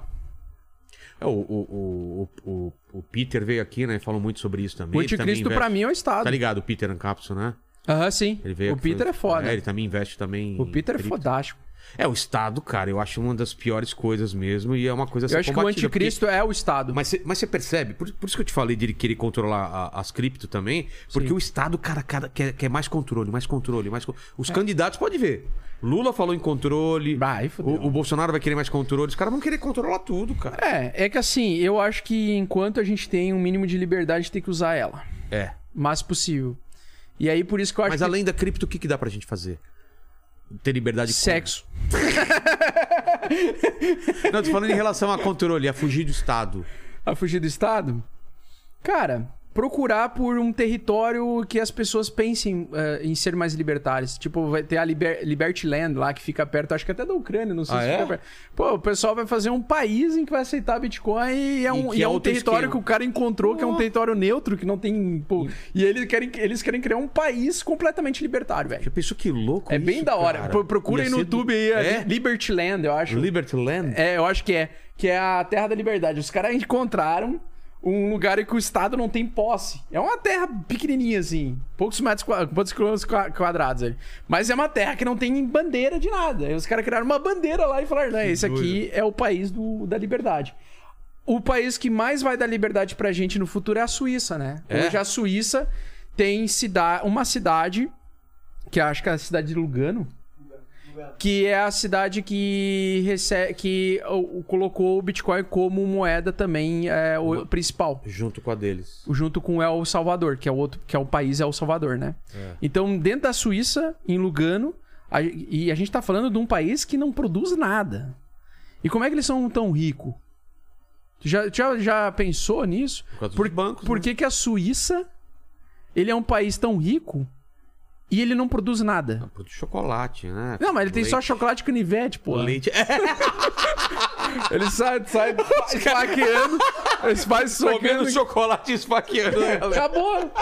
Tu acha que o país vai ficar mais rico por vender canivete, mano? Tem um número limitado de canivetes que pode Não se dá. vender. Os caras é porque os caras têm o poder muito sobre o dinheiro. Exato, né? E quando tu estuda sobre dinheiro, ao invés de usar tempo pra ficar olhando vídeo de gatinho de TikTok ou Instagram e ficar rodando aquela merda ado infinito, Foi uma indi- indireta pro, tu, pro Paquito. tu lê, estuda. Não, mas ele tá à frente aqui. É, mas galera ele- que tá aqui, ele tá à frente. Mas fica vendo os vídeos de.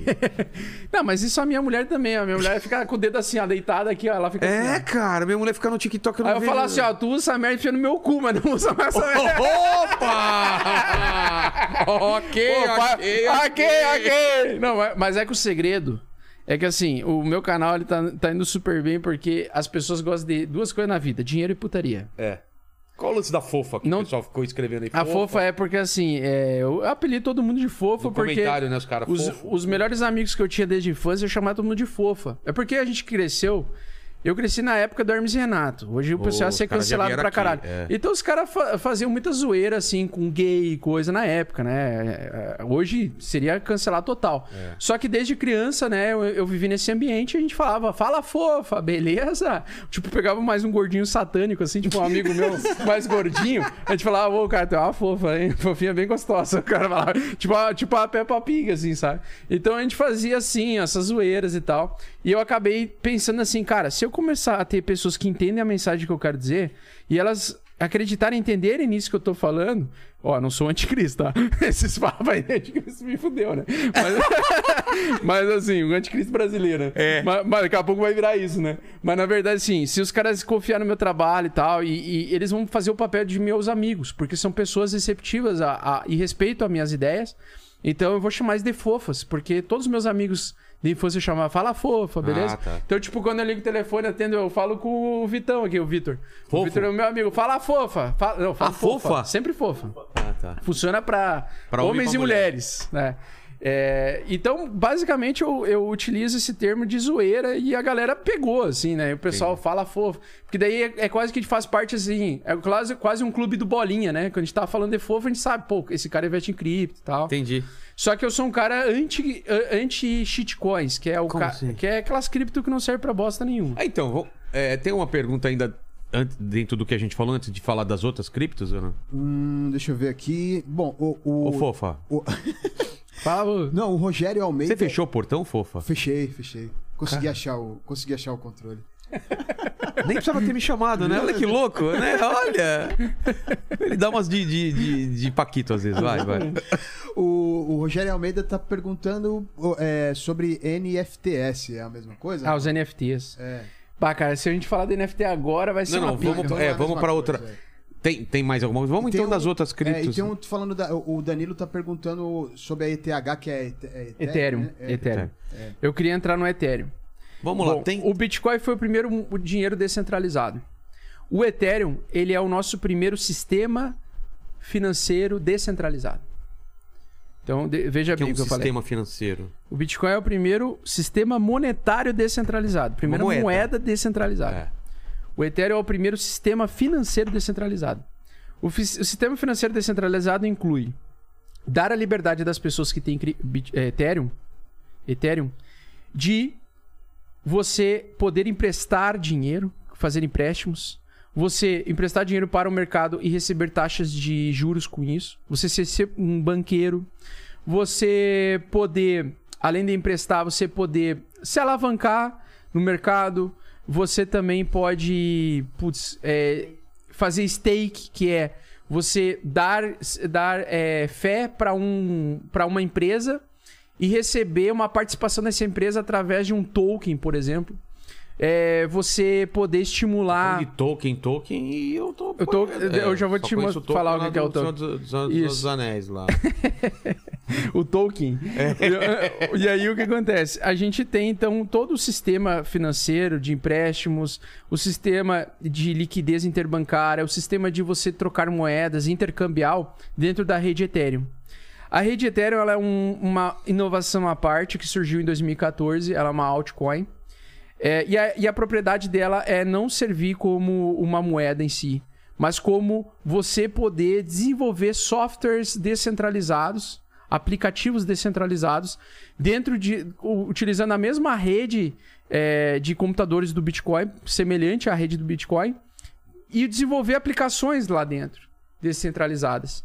Então, por exemplo, você pode a criar aplicativos que rodam em cima da rede Ethereum para você poder vender produtos, por exemplo, Ah, tá. serviços e tudo mais. É bem complexo, tá? O que eu tô falando aqui, eu sei que as pessoas não vão entender bosta nenhuma. Mas, é, é porque eu sei que é muito Menos complexo. o, o Paquito. Eu falo por mim, porque eu já era especialista em mercado cripto, eu aprendi isso em 2020 e eu apanhei bastante. Eu esperei um. Eu fiquei uns três meses, assim, consumindo esse tipo de conteúdo até entender super bem, assim, que eu tava. desse ambiente que eu tava fazendo, né? Mas basicamente, eh, uma das coisas que o, o- a economia, o capitalismo desenvolveu, foi a base dela, foi por causa que o banco ele, além de criar um ambiente seguro para armazenar valor, ele criou mercados. Então ele pegava o dinheiro das pessoas e podia produzir, é, fazer empréstimo, dar capital para outras pessoas. Tipo assim, o cara, tem o cara A lá, o fulano A, ele tá com o dinheiro parado. E ele não tem movimentação durante cinco anos. Ele não tá mexendo esse dinheiro. Então vamos pegar esse dinheiro que tá parado e a gente empresta para uma pessoa que é empreendedora. E essa pessoa empreendedora usa o dinheiro do fulano A para desenvolver uma empresa e contratar pessoas. E quando ele devolver, ele paga de volta com juros. A gente repassa os juros pro, pro fulano A, que tava com dinheiro parado lá dentro com a gente. Ele e eu, que sou intermediário, que tá fazendo esse tipo de serviço de emprestar para alguém, vou me beneficiar com isso. Então o banco, ele se beneficia com os empréstimos. O, o ativo, o que ele ganha dinheiro é com empréstimos. É com construção de dívida. Ele quer que mais pessoas tenham contas e mais pessoas produzam dívidas para pagar juro para eles. Entendi. Basicamente isso. Só que o Ethereum conseguiu replicar isso num ambiente descentralizado. Nossa, mano. Entendeu? Porque É um tu consegue criar um do- banco descentralizado que utiliza contratos inteligentes para executar empréstimos automatizados. Como é que funciona isso? Você tem um Bitcoin. Você pode pegar o seu Bitcoin, transformar o seu Bitcoin em um contrato, travar esse teu Bitcoin dentro de uma carteira. Esse contrato, ele vai ter a posse dessa carteira. E ele vai transformar, e ele vai te ele vai segurar esse teu Bitcoin e ele vai te entregar de volta um token chamado W Bitcoin. Agora a coisa começa a complicar. Que se chama Rapid, Rapid Bitcoin, que é Bitcoin congelado. Esse é o processo chamado tokenização. E esse é o processo ao qual nós estamos vivendo desde 2019 e que quem entrar agora, vocês podem ter perdido a oportunidade lá em 2011, né? 2009, 2010, sei lá, com o Bitcoin a centavos. Só que o Ethereum, ele é a maior revolução que nós temos depois do Bitcoin, que ainda não explodiu financeiramente falando de valor, ainda não, e que vai tornar os próximos muita gente multimilionários nos próximos 10 anos, por causa do processo de tokenização. O que, que é um token? É. Token é uma ficha de fliperama. É igual. Quando tu, nos anos 90, eu tô vendo fliperama É, aqui atrás. fliperama. Top demais. do Inclusive, caralho. vem aqui jogar. Não, tô usando, pô. A Coloca. Não, não, não. Deixa eu fazer umas A baladas aqui. gente comprava, pegava dinheiro, ia no caixa, o cara dava uma ficha de fliperama. Qual é o valor da ficha? Sei lá, era um real, vai. Então, e o que, que é a ficha? É um token. É, por quê? É o. É um... Porque ele representa um real. Ah, entendi. Só que ele só é usado especificamente para o fim de colocar dentro de uma máquina. É. Entendi. Entendeu? Entendi. No, no Ethereum, ele é usado para um contrato inteligente ser executado. Ao invés da máquina inteligente, vai ser um contrato. Então eu peguei um. Bitcoin, transformei em. Eu coloquei no token e ele vai. Não, tu, tu mandou ele para a rede Ethereum o Bitcoin Tá. E tu converteu ele em um token, uma ficha que se Ethereum chama é o WBTC. Caixa. É o caixa lá É, do fliperama. como se fosse o caixa, isso. E ele converteu numa fitinha. do WBTC que representa um BTC inteiro. Tá. E ele vai oscilar o preço dele igual o Bitcoin, certo? Certo. Só que tu tem a ficha que representa o Bitcoin. E o que, que tu pode fazer se tu devolver? Ah, eu desisti de É. jogar o fliperama. Eu quero de volta meu real. Então a, pessoa vai aceitar a tua ficha, teu o teu token, e vai te devolver um real. Boa. Certo? Boa, boa. Isso é o processo de tokenização. Tu entendeu? Entendi. Você consegue converter as moedas do Bitcoin, por exemplo, ou outras moedas, em tokens entre travados na rede Ethereum. Só que tu não precisa fazer só com Bitcoin. É isso, muda o Tu jogo, pode né, fazer cara? com ações brasileiras. Por exemplo, eu tenho um papel de uma ação brasileira da Petrobras. Tá. Eu posso, se eu achar um contrato inteligente, uma empresa que emite pra mim, que aceite ser o caixa, que pegue aquela ação brasileira e me dê um token digital que representa aquela ação brasileira, eu estou exposto à Petrobras dentro do ambiente cripto. Por quê? Porque o ambiente cripto tem um contrato inteligente que aceita aquela ação, a propriedade daquela ação, e ela me dá uma ficha que representa essa propriedade. E quando eu quiser devolver essa minha propriedade, eu quero a minha propriedade original, eu quero minha ação brasileira da Petrobras de volta, é só eu devolver o token pra ele. E ele me devolve. Que doido. Tu viu que cara. mudou o jogo? Mudou pra caralho. E aí o que, que vai acontecer com o Ethereum no futuro? Ele vai engolir todos os mercados. Cara, todos o os que mais me mercados. impressiona isso é o Paquito ter já entrando nessa Então, parada, cara. Ele, cara, imagina tu poder vender um imóvel através de um token. O direito da propriedade de um imóvel. Então, por exemplo, tu tem a tua casa. Entendi. Minha casa vale um milhão de reais. Tá. Eu quero tokenizar a minha casa. Eu quero dar a propriedade que eu vou abrir mão e quem assegura isso é a blockchain, porque é a blockchain que vai assegurar publicamente isso. A blockchain ela é uma base de dados que ela assegura que você está abrindo mão dessa propriedade de dados e está passando a propriedade para outra pessoa. E que você aceita isso e o outro aceita também. E publicamente isso está sendo feito. Então, ele não tem como alguém se interferir no meio, não tem intermediário. O que, que vai acontecer no futuro? Vai acabar os cartórios. Ah, Por quê? Porque todo mundo vai tokenizar os seus ativos e vai trocar. Eu quero trocar um token de uma, de uma Volvo XC60 que custa 400 mil reais e eu vou comprar, trocar por um apartamento de 400 mil reais, por um token. Quando eu trocar, eu vou ter que passar meu carro para outra pessoa e o cara vai passar a propriedade para mim. Simples assim. Então o processo de tokenização é você transformar a tua propriedade em uma ficha digital. Então o token é a ficha digital de alguma propriedade específica. Então, no caso do, do token WBTC, ele significa a propriedade de um Bitcoin dentro da rede Ethereum. entendi. E aí você pode usar isso para colocar um WBTC dentro de um cofre digital de contrato inteligente para você pedir empréstimo para o contrato inteligente. E o contrato inteligente ele vai te dar 80% do valor total do BTC em dólares. Então você pode travar dentro de um cofre digital um Bitcoin inteiro. Um Bitcoin inteiro, vamos dizer que está 100 mil reais, tá? Não é o preço atual, mas está 100 mil reais, só para facilitar o exemplo. Tu colocou no cofre digital, o cofre digital vai te dizer, beleza, tu deixou uma propriedade de um Bitcoin inteiro aqui. Então tu pode agora me dar, eu posso te dar 80 mil reais, que é 80% do valor desse um Bitcoin que custou 100 mil reais. E aí você está fazendo uma replicação do sistema financeiro tradicional em um ambiente descentralizado, digital e sem fronteiras.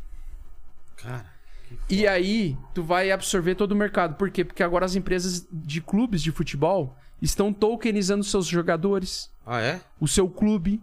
Ah, tu quer ter, tu é torcedor-? Ah, tu pode investir com a gente. Basta tu comprar um pedaço de fração da propriedade do clube. A gente pode fazer um token que representa 15%. A gente pode fazer 100 mil tokens para 100 mil torcedores, que equivalem a 15% da propriedade do clube. Entendi. E aí tu pode vender esses tokens pro, pros torcedores e os torcedores fazerem parte do teu clube. Porra. Se o clube tiver um lucro final no determinado período de tempo com um lucro, ele pode dividir 15% pros sócios torcedores. E é isso que as empresas estão fazendo. Por isso que tu tá vendo token do Cruzeiro, token do Inter. Tá clareando melhor pra ti agora essa? Total. O lance da ficha me. me É muito me difícil eu conseguir explicar Não, mas, em cara, uma hora. Só vou te falar uma coisa. De tudo isso, a única coisa que eu não entendo é como o Paquito teve essa sacada de comprar essa coisa um ano antes. É porque cara. ele é um jo- jovem pagão. Explica pra gente, quem, quem te falou pra fazer isso? Como você, você viu o canal dele? O que, que foi? Cara, o, acho que o que me fez assim mesmo ir comprar foi o Rafael Lima. Ah, Ele que que veio eu- aqui também. é, que ele é um eu- libertário também, né? É, eu gosto pra caramba do canal dele. Comecei a assistir o canal dele, aí eu falei, puta, eu preciso e ele veio aqui faz um ano e a gente não. É, Vocês não vocês perderam esse tempo já. Não, mas vamos, vamos recuperar isso. Acontece que vocês vão ter a mesma chance de ter entrado quando ele veio, porque a gente tá no mesmo preço do ano passado. Ah, não, não aumentou? No fundo do ano passado é o mesmo preço que a gente ah, tá. boa, boa. Então, a gente- Então o preço subiu, mas ele voltou. Mas a gente não falou das outras moedas, né? Você falou. é, tem, tem o Bitcoin, que é a mais famosa, e as outras. Aí o Então, Elon Musk o- fala o de uma, Ethereum- aí sobe o preço. É, aí, é? aí tem as mimicóis, Eu posso né? inventar uma? Isso, pode. Pode inventar Cripto Vilela da- Token. é. Tu pode fazer tipo assim, ah, eu quero que os meus fãs, minha base de fãs aqui, um milhão de pessoas, tenham participação nos lucros da, da inteligência limitada. Tu pode emitir 200 mil tokens ou um milhão de tokens que representam a propriedade de 10% do teu negócio. Entendi. E aí você vai conseguir de uma forma engajar a tua comunidade porque eles vão querer te ajudar a crescer para eles terem mais lucro no final, distribuído no final do ano contigo. Que então tu pode doido. fazer isso. Pode fazer o Vilela Token para isso. Com esse objetivo. Mas e as outras moedas? Qual foi o lance? Então, São cópias do Bitcoin? aí todas as outras abaixo delas são ou cópia do Bitcoin ou cópia do Ethereum que tentam solucionar os problemas do Ethereum. Tem problemas? O então? Ethereum tem problema, porque são tecnologias extremamente novas e no caso do Ethereum, pra, é, existe uma coisa chamada trilema. Então você faz um triângulo, né? Você E aí essa palavra agora, certeza. O trilema é o seguinte: o trilema é assim. Não é? O trilema é a pirâmide. É um triângulo, na verdade. O trilema é o seguinte: o que, que é um dilema? É você ter, tá em dúvida entre duas coisas. E o que, que é um trilema? Dúvida entre três coisas? Não. Tem que escolher entre Você três vai coisas. escolher duas e vai abdicar de uma. Ah, tá. Ou você pode escolher uma e abdicar de duas, ou abdicar de duas e escolher uma. Tanto faz. Tá. É um trilema. Entendi.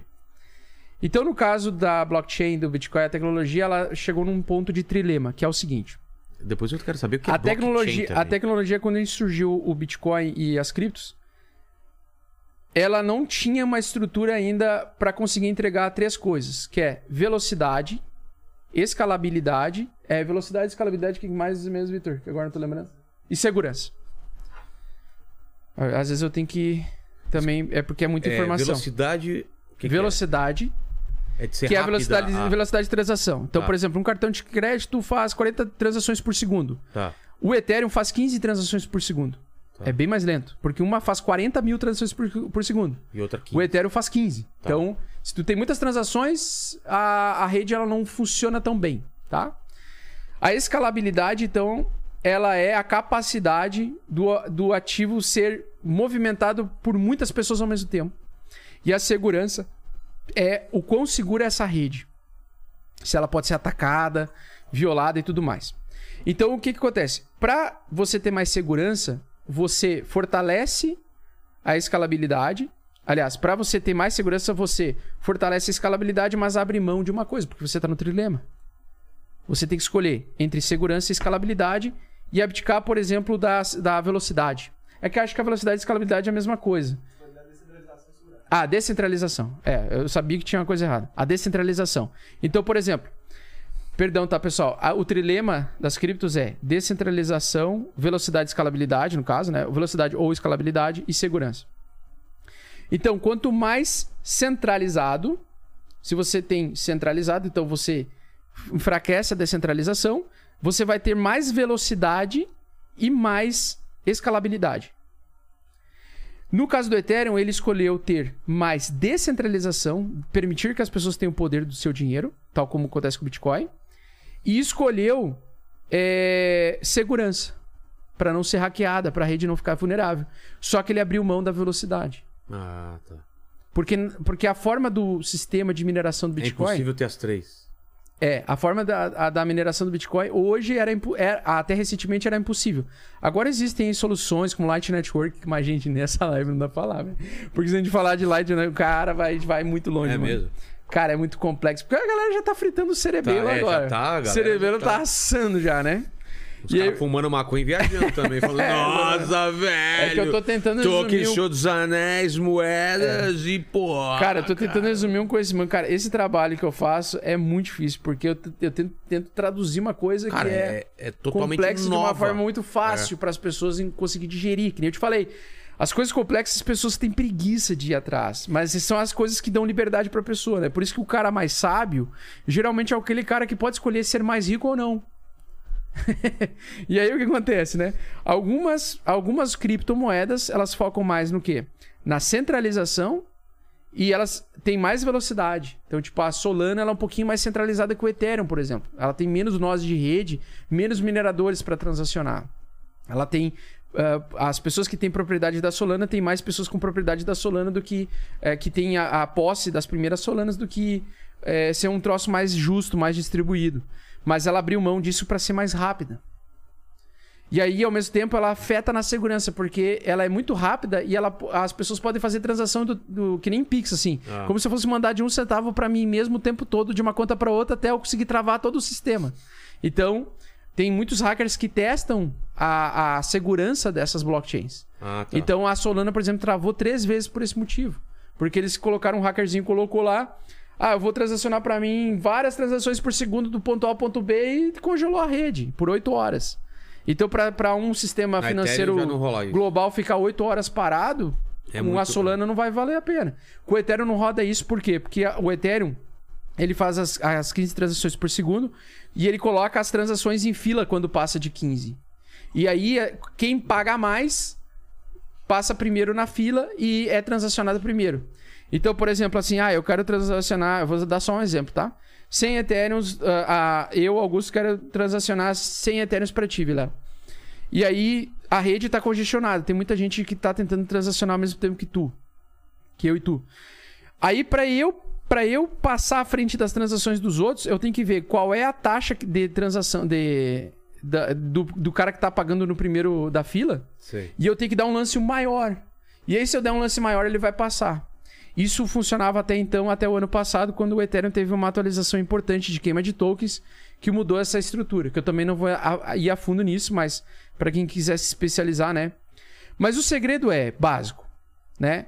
Tu quer melhorar qualquer pessoa, qualquer qualidade de- da vida de pessoa, de qualquer pessoa brasileira, qualquer pessoa mesmo, é estabelecer uma compra semanal de Bitcoin e Ethereum.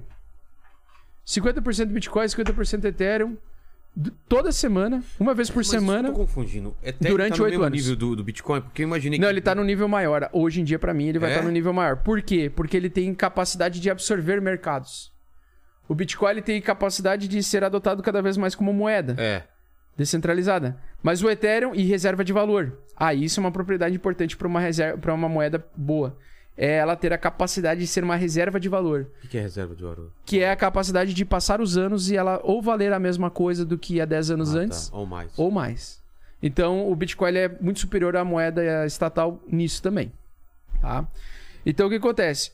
A único, único, se você aprender a lidar com a volatilidade do Bitcoin, você se torna um homem livre.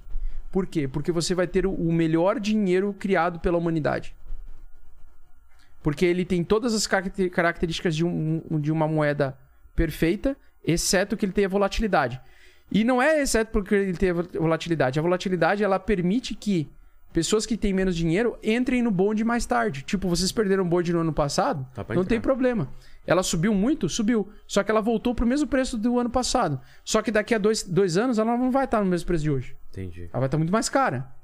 Então ela te, a volatilidade, se você ressignificar o teu pensamento, você percebe que ela é uma oportunidade que ela pode te dar a oportunidade de entrar de novo mais cedo No horizonte de eventos. no horizonte de evento. E as outras... E aí, o as quê? outras criptos aí? E aí as outras criptos é o seguinte, Fala o nome de algumas aí. é tipo assim, as outras criptos são ah, várias que querem tentar solucionar esse problema do trilema, que é tentar entregar uma, uma blockchain rápida, é, descentralizada e segura. Quanto mais ela conseguir ter um equilíbrio desse trilema e mais ela conseguir ter um equilíbrio entre essas três pontas, não ser nem a ser mais rápida, nem mais segura e nem a mais descentralizada, mas ela conseguir entregar o híbrido disso tudo, ela vai provavelmente ser uma moeda mais eficiente que as outras. Entendi. E eu acho que o Ethereum hoje é a principal dessas. Tá? Mas- e as outras que a gente escuta? Aquela do Elon Musk que ele fez Então, a- o, o- do Dogecoin. O Dogecoin foi uma meme coin. Um cara, ele duvidava da capacidade do Bitcoin se tornar uma moeda mundial. E aí ele fez uma piada lá em 2011, 2012. Ele criou um, ele copiou con- Ctrl C Ctrl uh, o protocolo do Bitcoin e mudou a uma, uma, uma coisa da mineração que é ele vai ter emissão infinita de tokens, de moedas ao longo do tempo. E ele colocou tipo um quitilhão, não, um quadrilhão, agora não lembro, um trilhão de, de, de tokens. E aí o Elon Musk gostou dessa Dogecoin, da proposta da Dogecoin, né? De ser uma piada do Bitcoin, porque ele não gostava do Bitcoin, supostamente falando. Ele falava no Twitter que ele não gostava do Bitcoin, que ele achava uma zoeira, uma piada e tal. E aí ele, ele adentrou ao mundo cripto pela Dogecoin, pelo que eu entendi, né? Ele começou a entender o mercado cripto. E aí ele usou a influência dele. Na influência dele, ele tem 40 milhões e cacetadas de seguidores no Twitter, só no Twitter, né? E ele falou: ah, tô- ele postou uma foto de um, de um cachorro que é o cachorro da Dogecoin. e aí os seguidores, que eram 40 milhões de pessoas, né? Começaram a comprar Dogecoin. E a moeda subiu muito forte. por- Temporariamente. Porém, ela tem uma emissão infinita de moedas. Então- E ela, a proposta dela é ser uma piada mesmo. Ah, uma é zoeira. pra- Só que daí ela começou a criar uma comunidade em volta desse, desse entendimento, né? Ah, é a moeda do Elon Musk, né? Tanto que tu falou, tu não, Exato. tu não tava por dentro do mercado cripto, mas tu já sabia que ele falou sobre a Dogecoin. É tipo é incrível, assim, o poder da influência do cara. Então ele, ele simplesmente pumpou a moeda pela influência dele. Porque ele não precisa de muito dinheiro para, um, para aquele ativo subir violentamente, porque ele tinha um tamanho de mercado pequeno. Entendi. E aí começou a Shiba. Aí ele começou a mostrar. Ele mostrou uma. uma criaram um token Shiba. Os caras que criaram o token Shiba começaram a mandar tokens Shiba para várias pessoas influentes do mercado, tipo o dono, o criador do, do Ethereum, não é dono do Ethereum, perdão, é criador do Ethereum, que não- o Ethereum não tem dono. O criador do Ethereum é um russo chamado Vitalik Buterin, foi o criador do, do Ethereum, né, com essa proposta e tal, de tokenização e, e- e construção de dApps. Ele recebeu na carteira dele, os caras mandaram esses tokens Shiba pra ele de presente. E aí eles fizeram uma campanha, ó, Elon Musk tem Shiba, o Vitalik Buterin tem Shiba, não sei quem mais tem Shiba, porque eles mandaram os tokens Shiba pra esses caras. E o Elon Musk recebeu esse presente, eu acho, e ele postou no Twitter uma foto do cachorro Shiba, da, da raça Shiba, né? Sei. E aí pumpou o projeto Shiba. Porra. E aí eu percebi, cara, esse cara tá fazendo muita grana, pumpando projetos é, menores e criando uma comunidade de alucinados, idiotas em volta. É, eu Mas você não isso. entra numa dessas. Hã? Você não entra numa Não, dessas. eu não entrei. Assim, eu compraria pra especular? Compraria pra especular. Mas é uma comunidade de, de idiotas. É uma comunidade de um bando de Eu idiotas. só tenho uma pergunta pra fazer, então. Porque, Ô, ô, porque os caras compram Paquito, porque o cara comprou? falou, velho, do negócio.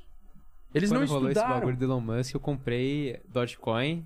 comprei tipo uns 50 conto. Então tá comprovado que é uma foi comunidade... né? Não, mas eu comprei antes, eu sabia que ele ia falar dela. Como você Ah, sabia? Ué, Porque Ih, já tinha- informações privilegiadas, hein? Não, tinham falado que ele ia fazer um discurso sobre ela. Aí eu comprei, tipo, Ah, tu foi 50 espertão. reais. Ó, o Ele especulou. cara. Mas na verdade, lucrei, foi tipo- idiota, foi especulativo. É, aí eu lucrei, tipo, Especulou. uns 13 reais.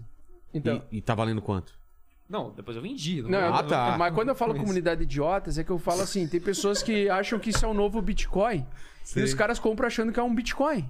E aí compra, coloca Que é, dinheiro o, pra que é o projeto do Elon Musk. O cara nem sabe que o projeto não é do Elon Musk. É. Tu entendeu? Então é uma comunidade pesquisa, né? irracional. Irracional. Que É, quer aproveitar aquela riqueza. perdeu ponto. É aquela galera que quer andar de, de São Paulo até Floripa a 800 km. É, quer ganhar dinheiro É rápido isso. e fácil. Não é um assim. grupo mundial de pessoas com esse pensamento de curto prazo. Entendi. Então, eu especularia nela sim, porque talvez um dia no futuro o Elon Musk fale dela, ela fique, continue caindo. Você compra um fundo bom, ele fala, essa merda pumpa de novo por uma semana, você tu vai ter um alto retorno. Então, para especular com um valor mínimo, beleza. Agora tem gente que colocou a- o valor de de uma vida inteira naquilo ali. Para. Que é. até- Vai chorar. ele, ele falou assim: para. Não, eu não coloquei não, mas, eu, pô... Não, mas Tem assim, gente que fez isso mesmo? Lógico. Tem gente que é completamente irracional, Vilela. Tem gente que olha assim: ah, é, vai é, do Elon Musk. O troço subiu.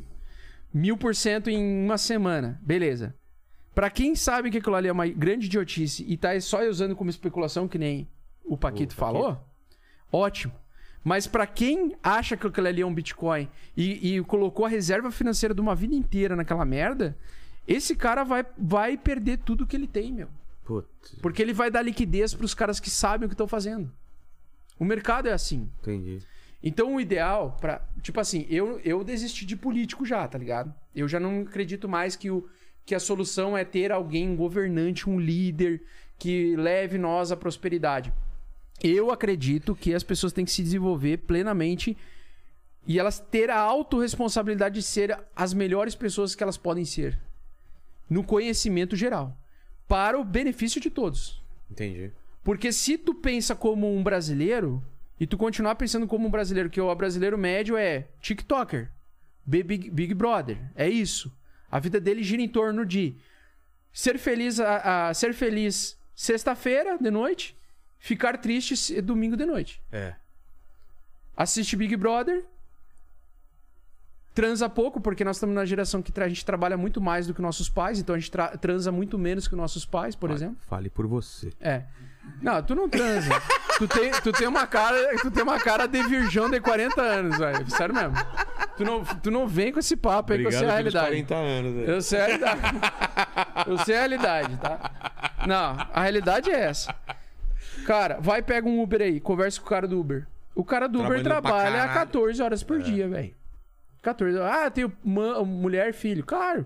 Mas, cara, cara transa uma vez por semana, uma vez a cada mês, uma vez a cada três meses. Essa é a realidade. Tem uma piada do, do Patrick Maia que veio ontem que é muito boa, já viu essa? Do Uber. que ele chega pro Uber e fala assim: Putz, você tá no Uber, né? Fala, tô, é, mas cara, com a grana que você ganha, dá pra. Dá pra sustentar a filha, essas coisas. Fala, dá, cara, com o, é, o Uber eu sustento tranquilamente um filho, cara. Fala, que bom. Fala, o problema é que eu tenho cinco filhos. Exatamente. Cara, e eu, eu- e eu tô perdendo muito a questão de dar valor pro dinheiro convencional. é mesmo? Muito, muito, muito.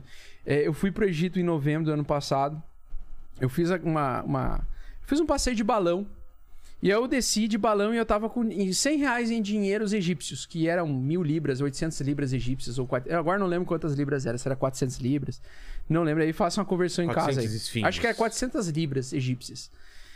E aí eu, cara, eu nunca vou esquecer. O, o povo egípcio, ele é mais pobre que o brasileiro. Mas você se sente mais seguro do que no- morando no Brasil. Por quê? Porque eles não assaltam ou roubam pessoas no meio da rua lá. Que nem aqui. Aqui tu, tu tira o celular no meio da Ah, avenida ali. lá era perigoso o também. pessoal sai. Não. É, É, tá- muito boa. Por quê? Porque tu roubou, cortou a mão. Ah, tá. Aí, por isso. Mas por que, que não bota aqui? Corta a mãozinha de uns dois, três e acabou. 90% não vai mais roubar celular na Avenida Paulista. É. Enfim. Isso aí é tema pra outra discussão. Aí o que O acontece? cancelado da semana, né? É, não. falo, gente, isso é brincadeira, É. tá? Não vão querer cortar a mão, porque aí tem aquela discussão: pobre nunca vai ser cortado a mão, vai ser É. cortado só do- dos mais pobres, porque os, os mais ricos vão ter direito É, aí a é advogado e conversa de coitadismo É, inacreditável. Mas tem que fazer nessa explicação, É, porque tem daqui que a fazer. pouco. o É, é uma zoeira. É Eu nasci nos zoeira. anos 90 da zoeira. Tinha Hermes e Renato lá cortando mão dos chineses lá, a zoeira. Tem, essa- zoeira. tem esse. esse... Tem, tem um vídeo muito engraçado Qual do Cotoco. Procurei no Hermes Renato. Como que é? Como Cotoco, que é? Ah. Que é o cara, ele bota os bracinhos curtinhos assim, ó. e, ele, e eles fazem uma dublagem chinesa brasileira, assim. É muito engraçado, meu. eu vou ver E esse. eles falam assim, Cotoco! A mulher fala assim, é muito engraçado. Não lembro e o desse. cara corta o braço do cara, é muito engraçado, mano. Tem o do. Tem o famoso do. do... Me- aconte- Em, merda acontece. cálice, em busca do cálice sagrado do Monty Python, cara. Já viu aquele do. Muito foda, velho. Vê o cavaleiro, assim, É, você não é o de nada. corta um braço. Continue, vem aqui lutando. Aí corta outro.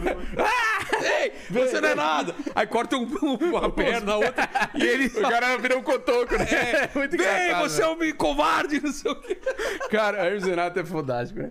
Mas tem o da. Tem aquele da. Aquele, como é que é o nome? Da trai- trairagem. Da trairagem. Como é que é o Do nome? Hermes também? Do É, a- é a mãe do Bossa. A mãe do, do, do Bossa. Do Bolsa?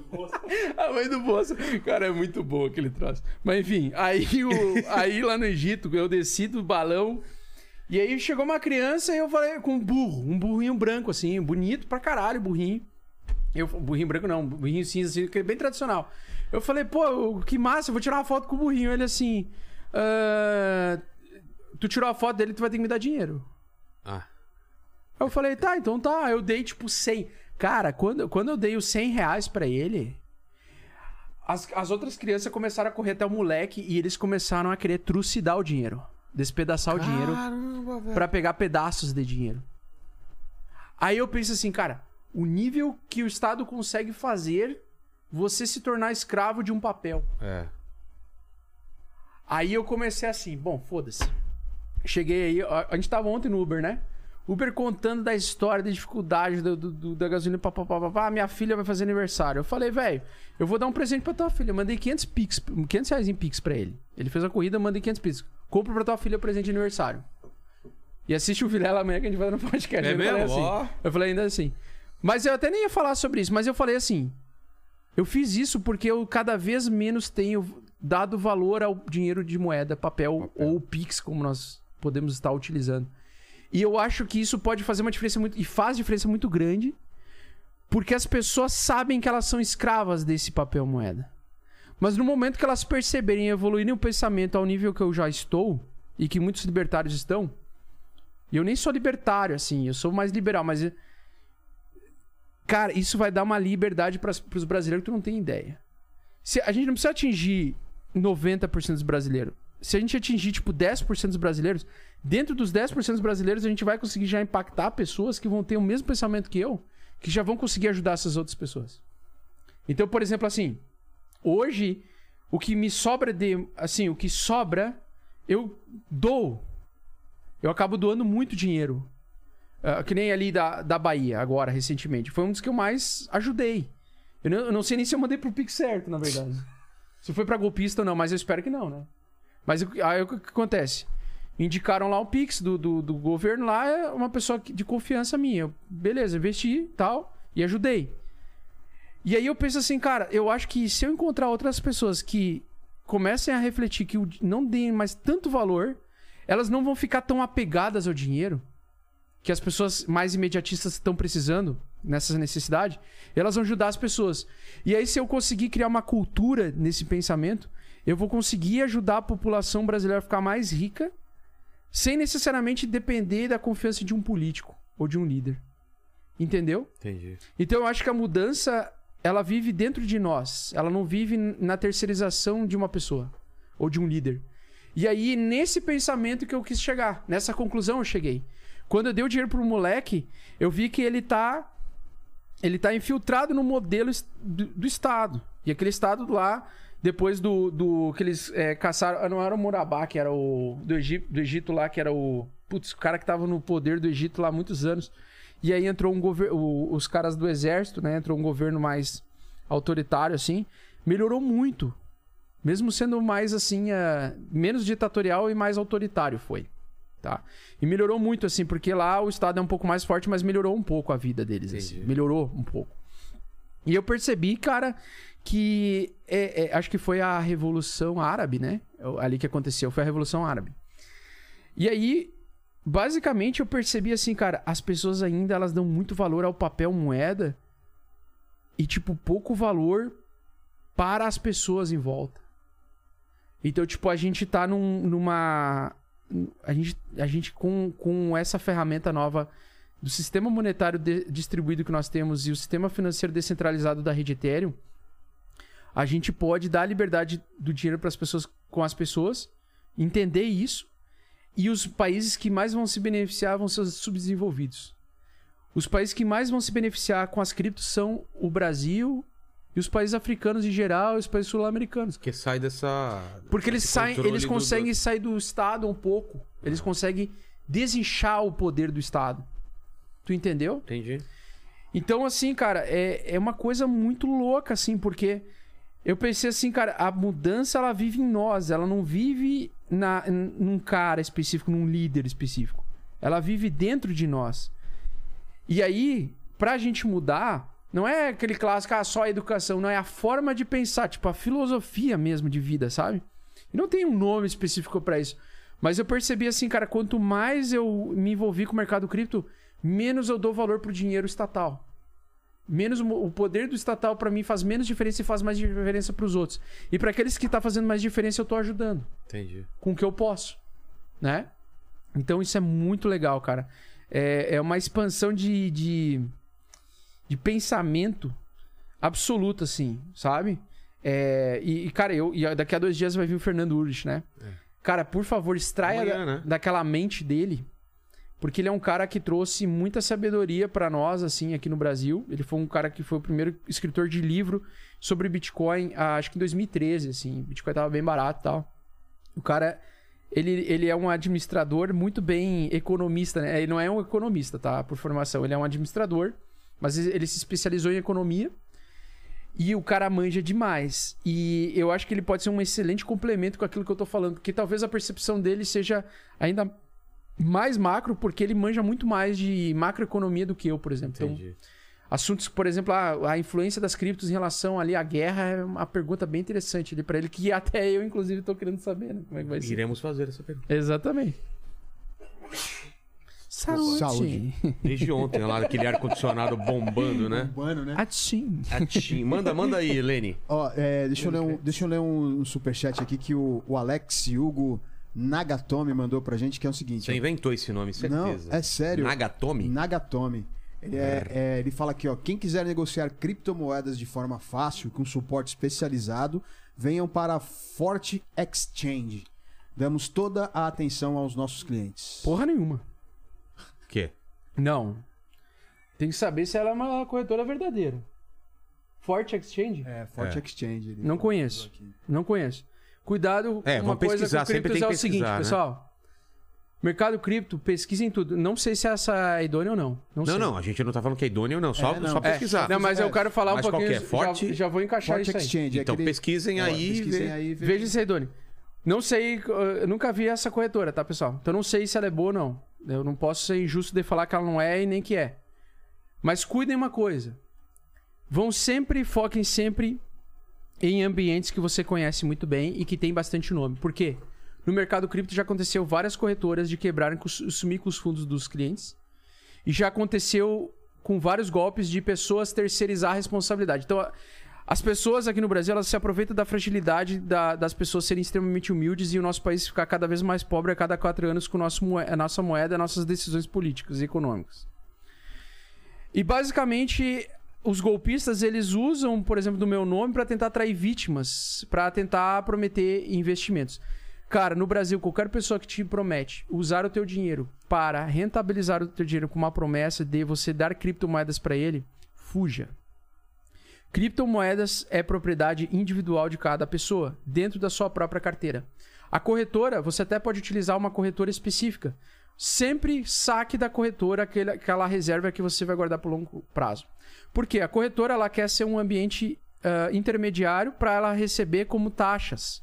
Ela vai ganhar igual um banco. Se você ficar usando, fazendo day trade, você compra aqueles cursos bosta de day trade, e você fica tentando ir de 0 a 800 km por hora é, rápido até Florianópolis, né? Que naquele exemplo que a gente estava falando. Se você quer fazer day trade, fazer dinheiro rápido, você vai perder todo o seu dinheiro dentro da corretora, porque a corretora quer o maior número de traders possíveis para fazer negociações para perder dinheiro, para nas taxas ganhar muito dinheiro e para possivelmente mexer com a sua ganância e a sua vontade de você resolver o problema da sua vida o mais rápido possível. Então, foque no bom. O que é focar no bom? Compre bons ativos bem fundamentados aos poucos, uma vez por semana, e armazene eles durante quatro anos. E me agradeça depois. Por quê? Porque aqui no Brasil é uma sacanagem é, eles anunciarem é, ferramentas de terceirizar o investimento e prometer: ah, se tu mandar o dinheiro pra nós, eu vou te pagar 10% garantido por mês. Não vai acontecer. Tu vai perder todo o teu dinheiro. Tu não vai ganhar 10% por mês. Ah, mas tem como ganhar? Tem como ganhar no mercado, tem. Por 15 a- dias a 3 meses, tu consegue acertar algumas operações de trade que tu consegue bater o mercado, ser mais lucrativo que o mercado. Mas no longo prazo, tu vai perder todo o teu capital. Por quê? Porque você não tem preparo emocional para lidar com a volatilidade. Esse é o primeiro ponto. E segundo, porque essas ferramentas elas servem para arrancar toda a liquidez do mercado para elas, para si. É como se fosse quase não casas de cassino. É diferente da casa de cassino. Mas tu sabe que o cassino ele tem, ele joga a favor da probabilidade do cassino. Então vai ter alguns vencedores, mas 90% do tempo vai ser a, a casa vai ganhar. É. Matematicamente, as- a todas as máquinas elas estão programadas para dar lucro para 10% dos jogadores e 90%, por exemplo, tô dando um chute, tá? 90% para casa. No mercado de alavancagem, mercado de, de corretora, que quer induzir você a ficar movimentando o teu dinheiro, quanto mais movimentar o seu dinheiro, mais você estará vendendo a alma para o diabo. Que é mais ela vai ficar tirando pedacinhos da tua alma. Você vai ficar sem energia, você vai brigar com a tua família, com a tua esposa para fazer trade. Você vai perder dinheiro nas taxas. Você vai perder dinheiro se a corretora for hackeada.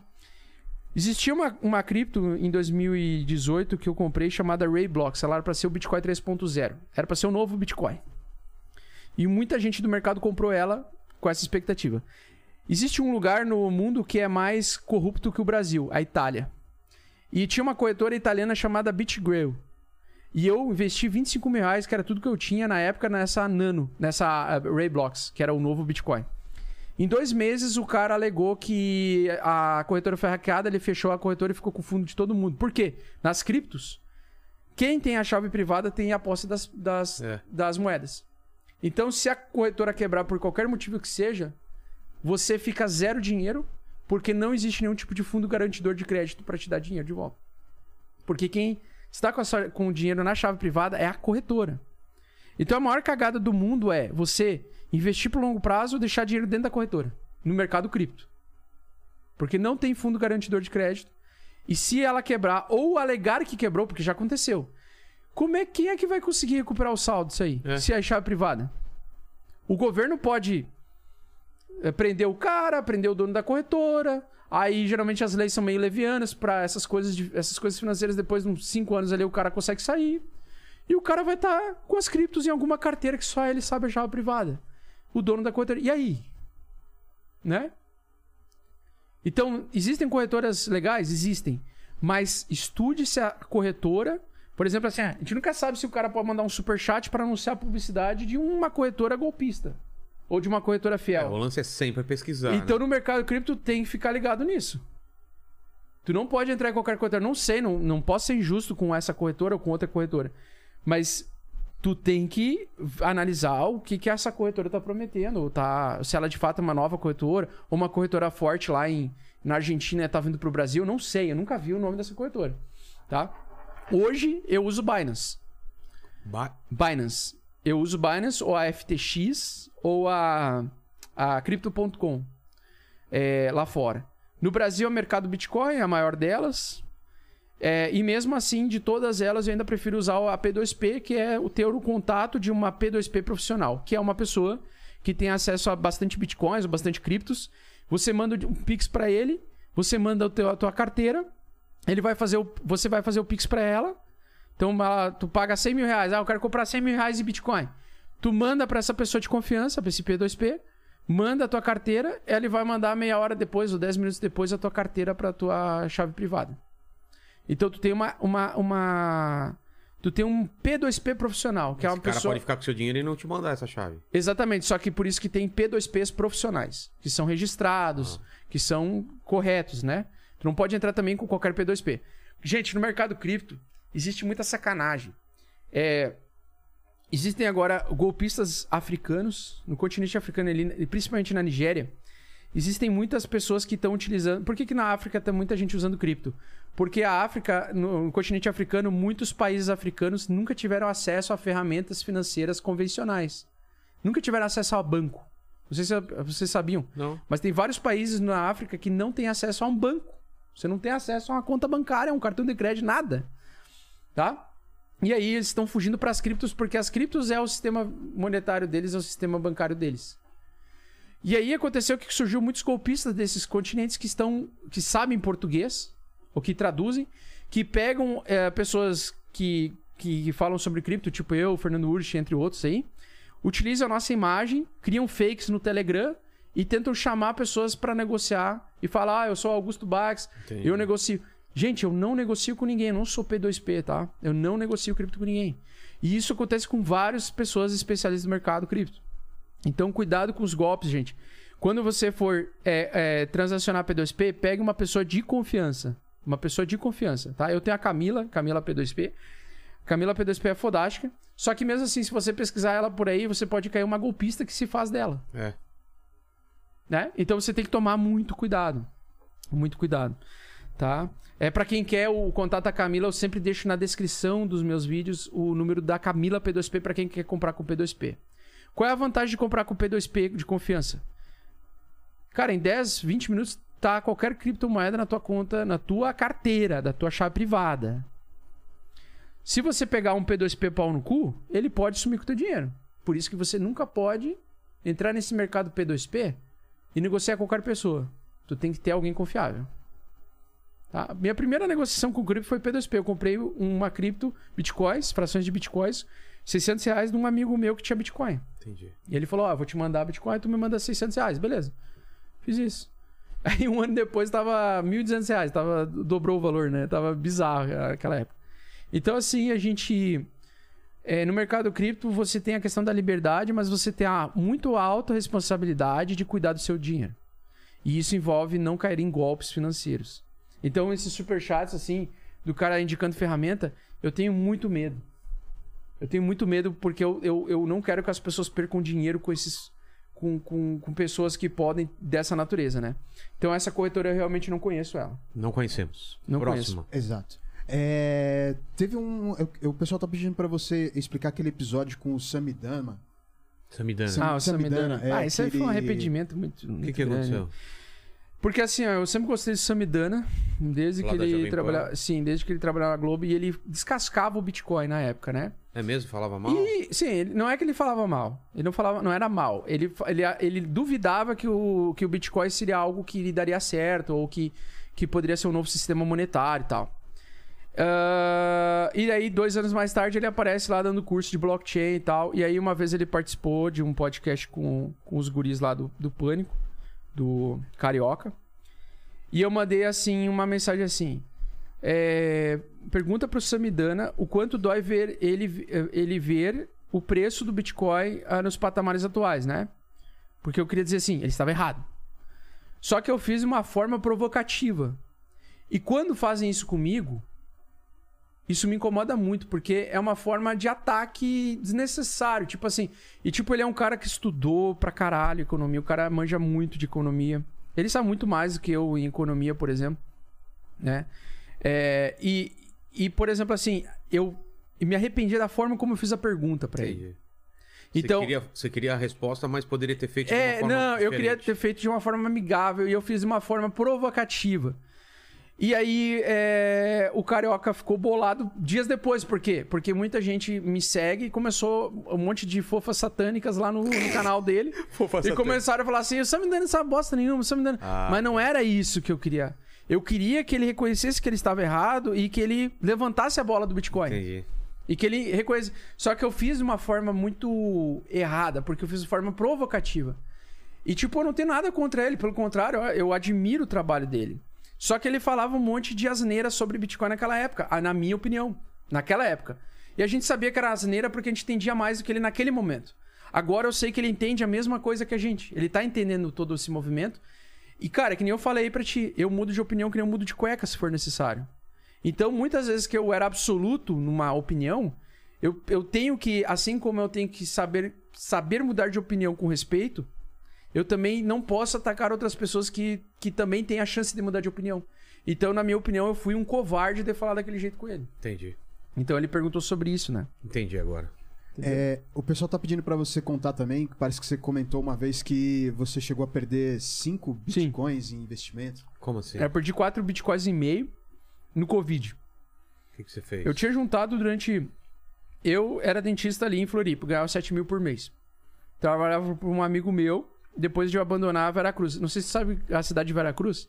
É a mesma cidade do Janho. Sei, sei. Eu sou da mesma cidade dele. É mesmo? Janho que já veio aqui. Eles falam até que eu- quando eu, que eu molho o cabelo, eu fico. É! tipo, o cabelo mais comprido, cara, eu fico igual Pode ele, crer. Só, Para- que, só que eu fico um pouco melhor, assim, porque a pele dele é um pouco mais veia. Mas, mas o bicho é. Ele o- rodou de pneu murcho, O né? bicho, ele tem uma. Ele, o bicho é bonito, velho, porque ele, ele tem uma, uma essência simples demais. É o cara demais, venceu. cara, é e o cara demais. venceu e o cara é Veracruz na veia também. A cidade da caixa d'água. Tá. Os caras fizeram até assim, ó. É uma caixa d'água, é o ponto turístico. É o ponto turístico, é uma caixa Os d'água. caras fizeram assim, uma, uma, uma camiseta. de- de- e é a maior gincana do Brasil, né? Eles fizeram assim: é uma cidade que para um, um- um dia inteiro, uma semana inteira, pra fazer uma gincana. Onde toda a cidade se mobiliza, de 30 mil habitantes, se mobiliza pra caçar gente no meio do mato, não sei o quê, fazer gincana mesmo, tá ligado? Gincana é que nem de colégio, só que versão municipal. Aí eles fizeram uma camisa muito da hora, que fizeram assim: o Big Ben. o, o- o Big Ben, a Torre Eiffel e a caixa d'água, né? Os três pontos Os do três mundo pontos principal. Ou o Empire State, tá ligado? Sempre assim. E aí, cara, quando eu vi o Jan aqui, meu, eu, eu me enchi de lágrimas, né? Eu vi todos os episódios dele, eu vi. Cara, ele é demais, né, O cara é simples demais, maravilhoso História demais. dele, né, cara? E, e aí, uma vez, eu juro por Deus, eu conheci ele, por, eu assim, eu não conheci ele pessoalmente, né? Mas eu conheci a história dele, porque eu não tinha TikTok. Eu sei que ele explodiu no TikTok Total, primeiro, né? é. E no Instagram. E eu não uso o Instagram direito também. Eu uso pra produzir conteúdo, mas eu não vejo o conteúdo dos outros. Aí eu, eu uma vez molhei o cabelo, eu tava com o cabelo comprido, e fiz assim, no meio da live também. Com o coisa, o pente, né? Que eu tava assim, entrando na live. E aí o cara falou assim, todo Nicolas Cagezinho, um monte de gente, né? Todo Nicolas Cagezinho, Cagezinho, que porra é essa, cara? Aí eu falei, mas eu não pareço o Nicolas Cage, cara. Eu pensei assim, né? Ah, você foi. É, eu pensei, cara, por que você tá me chama de Nicolas Cagezinho? Aí um cara me mandou, um fã me mandou no Instagram os stories do bicho sendo atropelado por uma ovelha, mano. Aí eu comecei a rir pra caralho. E aí, cara, eu falei, cara, onde é que esse cara, velho? De onde esse cara? Eu comecei a pesquisar. Meu, o cara é do interior de Veracruz, cara. E Veracruz já é o, é o fim do mundo, tá ligado? Já é lá no, na, nos cafundó, No no, meio do mato. É. E aí tem um interior do interior. Então ele tava lá, velho, com a mãe dele na roça. E tipo, eu nasci de uma família que meu pai e minha mãe foram agricultores até os 35 anos de idade. Olha. Então a minha vida foi muito simples até os 12 anos de idade. Porque a minha mãe, ela só, se, ela só saiu do, do segundo grau aos 30 anos de idade. Então ela só se, ela se tornou professora de matemática aos 35. Ela mudou o patamar da nossa vida é, sendo professora. Então, meu pai e meu- minha mãe são professores. Agricultores. E aí, quando eu vi o Dianho, velho, eu falei assim: nossa, cara, eu podia ser o Dianho. É. Porque se meu pai, se a minha mãe não tivesse saído da roça. É porque a minha mãe, o meu avô, ele proibia da minha mãe estudar. E aí, a minha mãe, ela teve que casar aos 20 anos de idade pra conseguir estudar até os 30 pra fazer, pra fazer a faculdade, que meu pai pagou. E o meu pai é a mesma condição. Só que no meu pai a família era um pouco mais, mais tranquila, assim, de ele sair da roça e tal. Então, cara, uma coisa que eu aprendi desde cedo é que o conhecimento te liberta. Então, quanto mais tu aprender por conta própria, mais rico você vai ser. Não só financeiramente, mas como pessoa também. Por isso que eu. E hoje, agora que eu, que eu posso dizer que eu sou milionário, né? Multimilionário, digamos assim. em- financeiramente falando de moeda estatal. É, eu- até nem faço as contas por moeda estatal. Penso em cripto mesmo, né? Mas para facilitar a vida das pessoas. Eu, em três anos, fiquei multimilionário. E nesse meio do caminho, é, eu tive que aprender muito. E uma das coisas que eu aprendi, que, que, que foi o último es- estalo, assim, que foi quando eu me tornei investidor profissional. Foi quando eu entrei no mercado em 2016, eu, em 2017, me achava foda, porque o mercado só subia. Então eu só ganhava. Eu podia fazer day trade, swing trade, qualquer coisa trade, ganhava dinheiro, porque o mercado não estava em tendência de alta e plena. Halving, né? Aconteceu o halving e o mercado subindo. E como eu não entendia muito bem, eu pensei, pô, sou foda. Tô ganhando mercado, fiz 500%. Muito mais que o Warren Buffett. Pensava, né? Mas se eu conseguir nisso, eu vou ser bilionário em três, di- em três anos. Pensava nisso, né? E aí eu comecei a ficar me achando, me achando, me achando. Aí eu peguei a grande queda de 2018, já baixei a bolinha. Aí eu depois pegou alta, eu ganhei muita grana de novo. Com tudo que eu tinha, no final das contas, eu tinha 5 bitcoins. E algumas altcoins, né? Cardano, por exemplo. E aí eu me sentindo foda, comecei a alavancar. E aí eu já tava com experiência de um ano alavancando e fazendo dinheiro e tal. E aí aconteceu o Covid. E eu nunca tinha vivido uma queda de 50% dentro de um dia no mercado. E eu achei que ia zero. Nossa.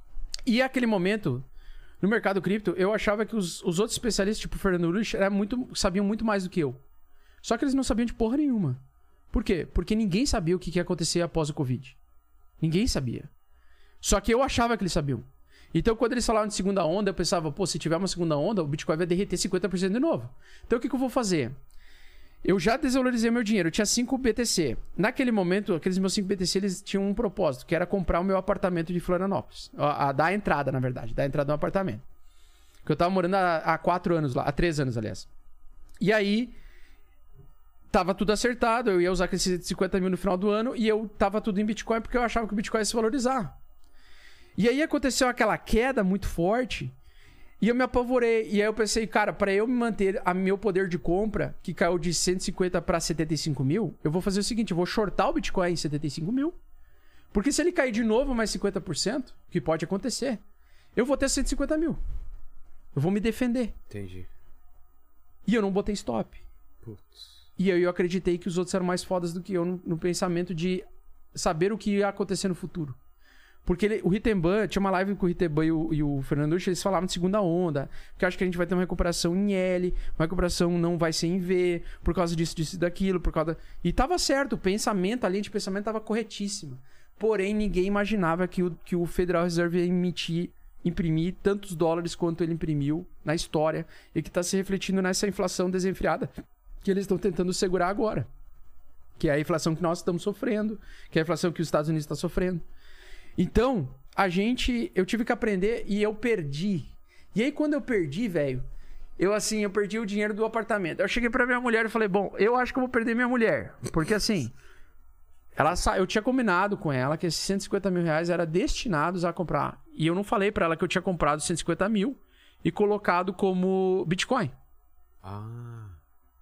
E aí eu cheguei no domingo de noite e aí eu falei assim, chorando. Eu cheguei meio assim, não chorando violentamente, mas, mas tipo assim, putz, cara, destruído por dentro. Pensei assim, eu não sou bosta nenhuma. Eu não sei de bosta nenhuma, não sou especialista em merda nenhuma. Tô eu tô participando do desafio, eu tava, tava participando do desafio de uma corretora. Não sou nem. E eu tava fazendo live toda semana pra essa corretora como um especialista. Então eu não podia mostrar que eu era vulnerável a erros. E eu cometi o maior erro. E aí eu cheguei na- no, no dia assim, eu pensei, e eu tava quatro meses com aquela operação trancada, tentando segurar aquela operação e tentando minimizar o, os- os- o prejuízo. Porque eu não, não perdi dinheiro de uma vez só. Ele foi perdendo dinheiro ao longo do tempo. Então, assim, eu tinha cinco bitcoins. Aí daqui a pouco eu tinha quatro. Eu pensei, eu não admito perder um bitcoin inteiro. Eu vou esperar, porque no primeiro recuo eu vou sair fora, daí eu vou tentar sair com meio pre- prejuízo. E aquele mercado só subia, só subia, só subia. Daqui a pouco eu tava com dois bitcoins de prejuízo. Daqui a pouco três. E eu não dormia mais. Eu não dormia mais, velho. Eu pensava assim, eu fiquei quatro meses preso naquela operação, não dormia. E eu trabalhava como dentista. Então eu acordava às 5 horas da manhã, eu estudava sobre mercado cripto. Eu ia pra Palhoça às 8 horas da manhã. Eu ficava fazendo cirurgia de implante o dia inteiro, porque eu tirava todos os dentes dos pacientes com periodontite e tal, avançada, e colocava protocolo. eh, Se chama protocolo esse, esse tipo de. É uma cirurgia gigante, é uma, cir- a ma- uma das maiores cirurgias do, do, do, da Odonto é essa aí. Eu fazia quatro cirurgias de protocolo inferior e superior, e eu saía às 7 horas da noite. Pegava o trânsito de uma hora, porque pegava sempre trânsito pra voltar pra, pra dentro da ilha. E eu gravava vídeo pro YouTube. E eu fiquei fazendo isso durante dois anos e meio.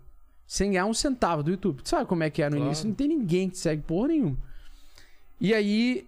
é, Eu fiz isso por muito tempo. E aí, cara, quando eu perdi aque- todo aquele trabalho de dois anos e meio que eu tava juntando pro... pra dar pra eu entrar no apartamento, e eu ia ter que me mudar no final do ano, porque eu fiz uma opção de compra. Eu falei assim, ó, vou alugar por um ano e no final do ano eu vou ter o dinheiro suficiente para dar a entrada, porque a ideia era me expor ao Bitcoin e pagar uma entrada maior, não pagar só 150 mil, pagar 400 mil, quase metade do, do, do apartamento, para não precisar financi- financiar tanto, entendeu? Essa era a ideia. E era tudo que eu tinha. Aí, quando eu perdi, a minha mulher chegou e falou assim: Ah, amor, mas é, não tem como reverter? Não tem como reverter. Tá, então a gente vai ter que sair no final do ano? Sim, a gente ter. Mas por que tu não me falou isso? Eu falei, não, porque eu tava tentando pagar. Aí ela assim, ah, entendi a tua intenção. Aí eu expliquei. Eu tava tentando pra não precisar financiar tanto tempo. Aí ela assim, ah, entendi. Ah, amor, mas faz parte. Tu não perdeu o teu trabalho. Ah, eu realmente não perdi bosta nenhuma, eu só perdi 150 mil reais. Eu perdi 5 BTC, per, per- 4 BTCs e meio, perdi. Perdi, meu perdi meus pacientes? Não. Perdi meu trabalho? Não. Perdi meu canal do YouTube que já tava com 10 mil inscritos? Não. Então, segue trabalhando e tu vai recuperar os 150 mil Erguer, reais. Ah, ah, então tá.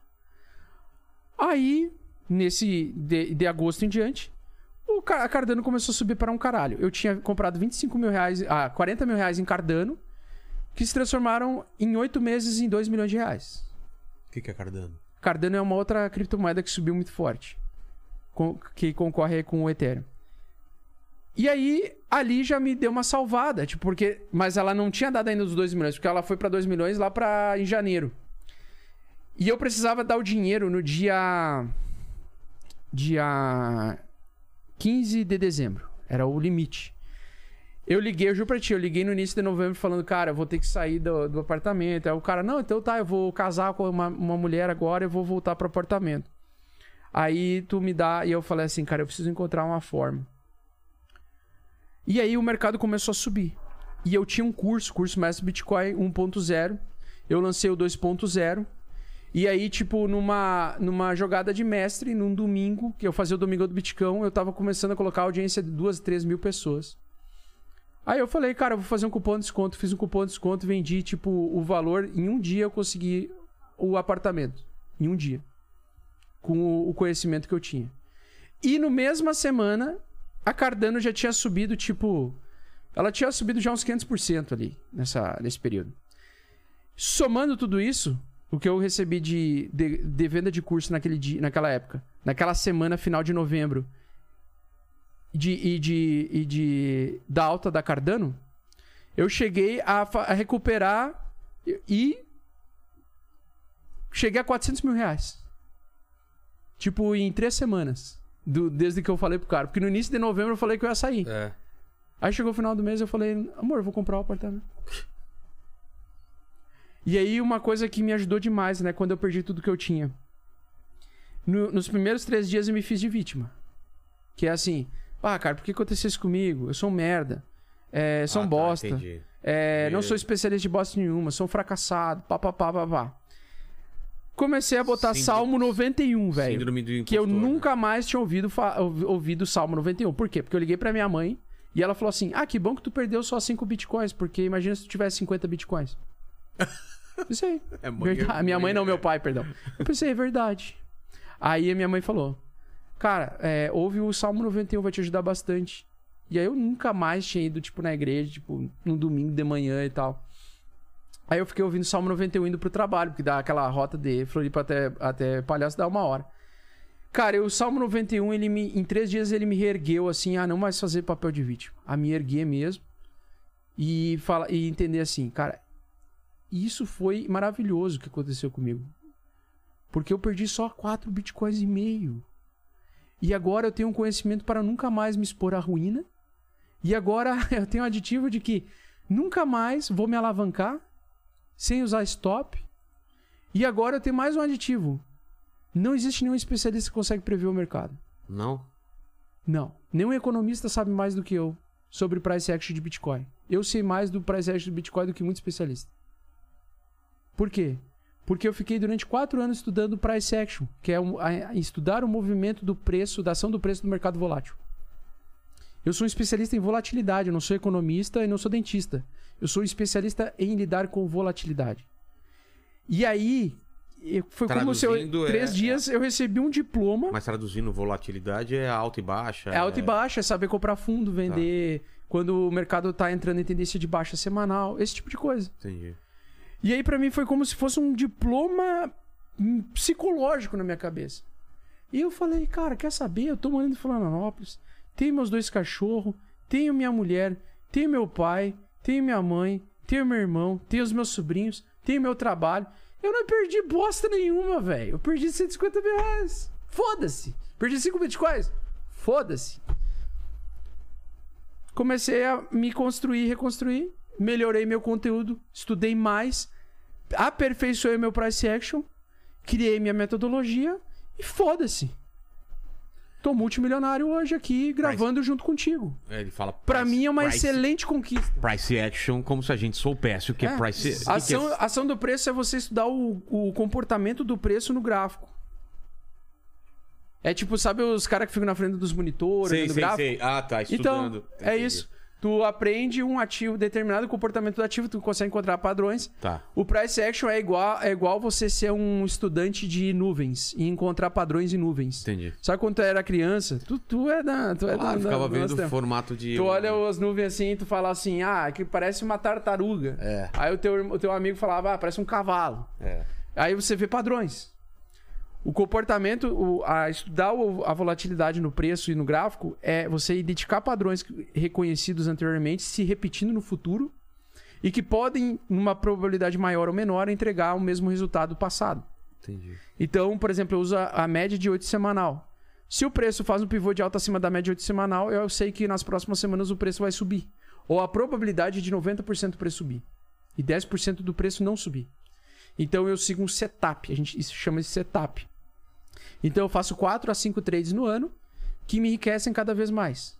Por quê? Porque eu consigo aumentar o número de Ethereums e o número de, o número de Ethereums, no caso, que eu só faço trade com Ethereum mesmo ao longo do tempo com o position trade, que é uma, uma dinâmica aí, né? Aí é uma outra viés, uma outra vertente, que é quando você quer se especializar em identificar padrões de preço.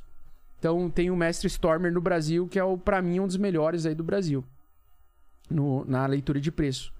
E aí eu comecei a procurar outras ferramentas, estudar mais, cada vez mais me aperfeiçoar. Eu cheguei num setup propício para isso, que me defende das grandes quedas e me faz dobrar o meu número de Ethereums quando o mercado cai E eu fico exposto comprado, que nem agora, quando ele fez um pivô de alta. Hoje, ontem, o mercado cripto começou a subir de volta ontem. Então, faz poucos dias aí que ele fez um pivô de alta acima da média 8, ele vai entregar algumas semanas de alta. Entendi. Então, eu tô exposto de novo a Ethereum de novo, temporariamente, até ele verter para baixo de novo. E aí a gente usa indicadores matemáticos para isso. Inverter. É. Aí é isso que eu ensino para as pessoas a lidar com a volatilidade. Ele acha que a gente, né? Uma coisa que eu indico tudo, muito né? forte, É. uma, uma coisa que eu indico é a- assistir o meu canal todos os dias, porque eu gravo uma hora por dia, Uma hora? uma hora por dia, falando sempre a mesma coisa. O quê? Putaria e price action. Ah, e dinheiro. e o pessoal adora, porque o pessoal adora as putarias, E o... adora dinheiro e adora é, entender como vai ser o próximo movimento do preço. Porque as pessoas que são imbecis, elas acham que eu vou prever o futuro. Não, eu estou usando padrões matemáticos para tentar capturar um movimento semelhante passado. O futuro ele não repete o passado, mas ele tem o mesmo ritmo do passado. Então ele faz um pouco diferente, mas ele ritma. O ritmo ele é muito normal na natureza. O nosso coração ele tem um ritmo. Se tu, se tu analisar o preço do Bitcoin, ele é igual à batida do coração. Ele tá andando de lado, ele dá um pico de alta, ele dá um pico de baixa, ele volta para metade e segue pro lado. E esse é um padrão que tu vê na natureza. E esse padrão tu consegue estudar, por exemplo, Fibonacci, que é uma estrutura matemática de é, padrões de crescimento da natureza. Tudo cresce, ou a maioria das coisas da nossa natureza, inclusive a própria galáxia, se expande a um movimento de projeção de Fibonacci. Para vocês verem o tamanho da quantidade de coisas que eu tive que estudar além da odontologia, no tempo livre que eu tinha, para eu chegar no ponto que eu tô. Então não vai ser um animalzinho de seios que vai achar uma altcoin que vai ficar, que vai chegar ao meu resultado financeiro sem passar por esse esforço rápido. Altcoin. Mas em quatro anos dá pra chegar, que é porque altcoin? se eu cheguei em quatro anos dá pra chegar. Altcoin é moedas alternativas ao Bitcoin. Então o Ethereum é uma altcoin. Tudo que tá abaixo de Ethereum é altcoin também. Entendi. Entendeu? Então é um, um outro termo, né? Eu acabo falando ao natural porque eu tô acostumado, mas, É, então, a mas gente- altcoin é uma moeda, criptomoeda alternativa ao Bitcoin. Tá. Altcoin. Manda, Lenny. Tem um, tem um outro su- superchat aqui seguindo a- os conselhos né, que o Augusto deu. Ah, a gente, eu vou ler aqui porque a gente considera Claro, claro. todas as empresas idôneas, E aí, né, até é. que prove o contrário. E né? as Então- pessoas vão atrás pra pesquisar. Pra pesquisar. Aí é o seguinte, ó, o Guilherme Muck mandou aqui pra gente, ó, a, a BitGet, uma das maiores corretoras do mundo, está chegando no Brasil, sem a obrigatoriedade de KYC e sem Ah, reportar seus dados Quê? para a Receita Federal. É, tá. KYC. Ele tá falando que a BitGet, que tá chegando pro Brasil, ela não dá. eh, ela não informa pra Receita Federal as declarações de compra de criptativos. Nossa. Não, eu conheço o nome da BitGet, porque eles já pediram pra eu patrocinar, eh, mas não conheço a corretora. Tá. Tá. E aí, é, o pai de menina pediu pra pra você falar sobre a Terra, Luna e Link. Perfeito. A Chainlink é uma das criptos mais importantes do mercado cripto porque ela permitiu trazer. É uma empresa que traz informações do mundo real e transporta para o- os dados on-chain da. principalmente do. do Ethereum. É ela que faz a troca de informação, por exemplo, assim. Que consegue fazer com que você transforme um token de. de uma aposta de futebol, por exemplo. Então você consegue produzir a contratos descentralizados de apostas de futebol. Então a T-Link ela pega toda a informação do mundo físico, do mundo real, do que acontece no mundo, tipo notícias e tal, e transporta para essa informação dentro dos dados on-chain da rede Ethereum. Isso permite que o Ethereum consiga desenvolver aplicações que você pode, por exemplo, desenvolver uma corretora descentralizada de apostas de futebol. Que ela vai verificar o resultado para você automaticamente e ver quem é que acertou a, tais apostas e tal. Então ela é uma, é uma importante. É um pro- protocolo fundamental de informação, de, de cruzamento de informações do que está acontecendo no mundo físico. E também é o que capacita a rede Ethereum a tokenizar as coisas. Então a Chainlink é que vai trazer a informação. Vilela tem um apartamento de um milhão de reais avaliados no fórum tal lá que ele quer tokenizar para dentro da rede Ethereum. E essa transição vai custar 250 dólares para a Chainlink. Então A Chainlink vai cobrar 250 dólares para trazer essa informação e você conseguir transformar e validar esse token ali dentro. É ele que vai fazer essa transição. A Terra Luna já é o, o projeto que quer trazer a tokenização de todas as moedas estatais e engolir o mercado Forex, que é o mercado de intercâmbio, que é o maior mercado do mundo, que movimenta 5 trilhões de dólares por dia. Então, a Terra Luna ela tem a capacidade de absorver e engolir o mercado do intercâmbio. Então, a Terra Luna é um excelente protocolo para o longo prazo também. Porque, para mim, ele é o protocolo mais próximo de conseguir concretizar da gente trazer o mercado interbancário de moedas estatais, essas moedas real, dólar, euro, tokenizar elas e poder fazer trocas e transações entre dólar euro, euro real, é, euro libra, esterlina e assim por diante. Então, é, ela tem a capacidade de absorver o maior mercado do mundo.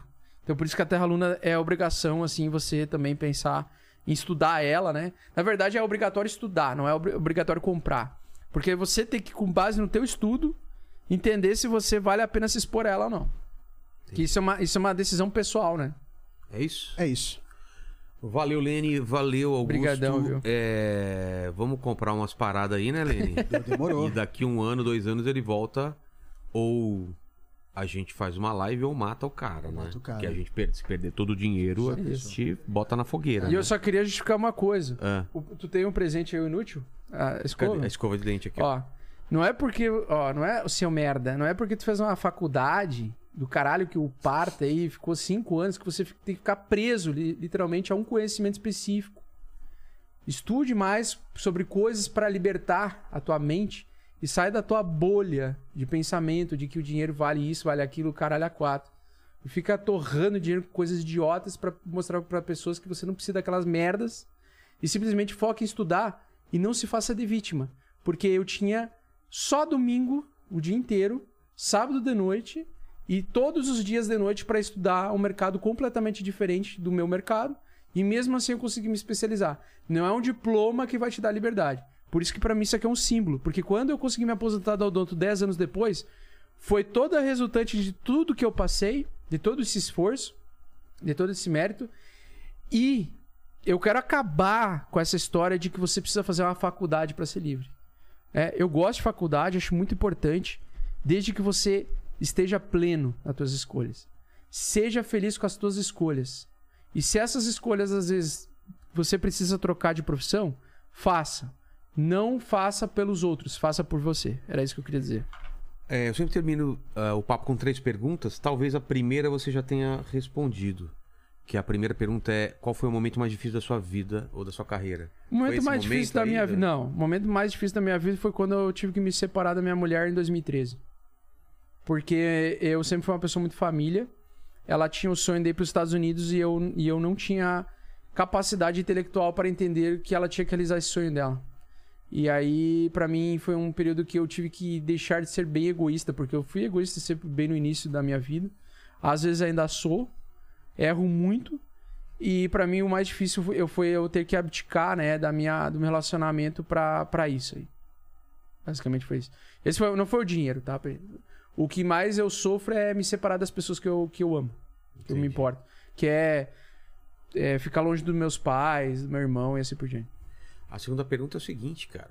Eu queria saber quais seriam suas últimas palavras, já que esse vídeo vai ficar pra sempre aqui na internet. Seu epitáfio. Tá. Compre Bitcoin? compre Bitcoin, mas assim, é o principal, né? Não importa a religião que tu estuda.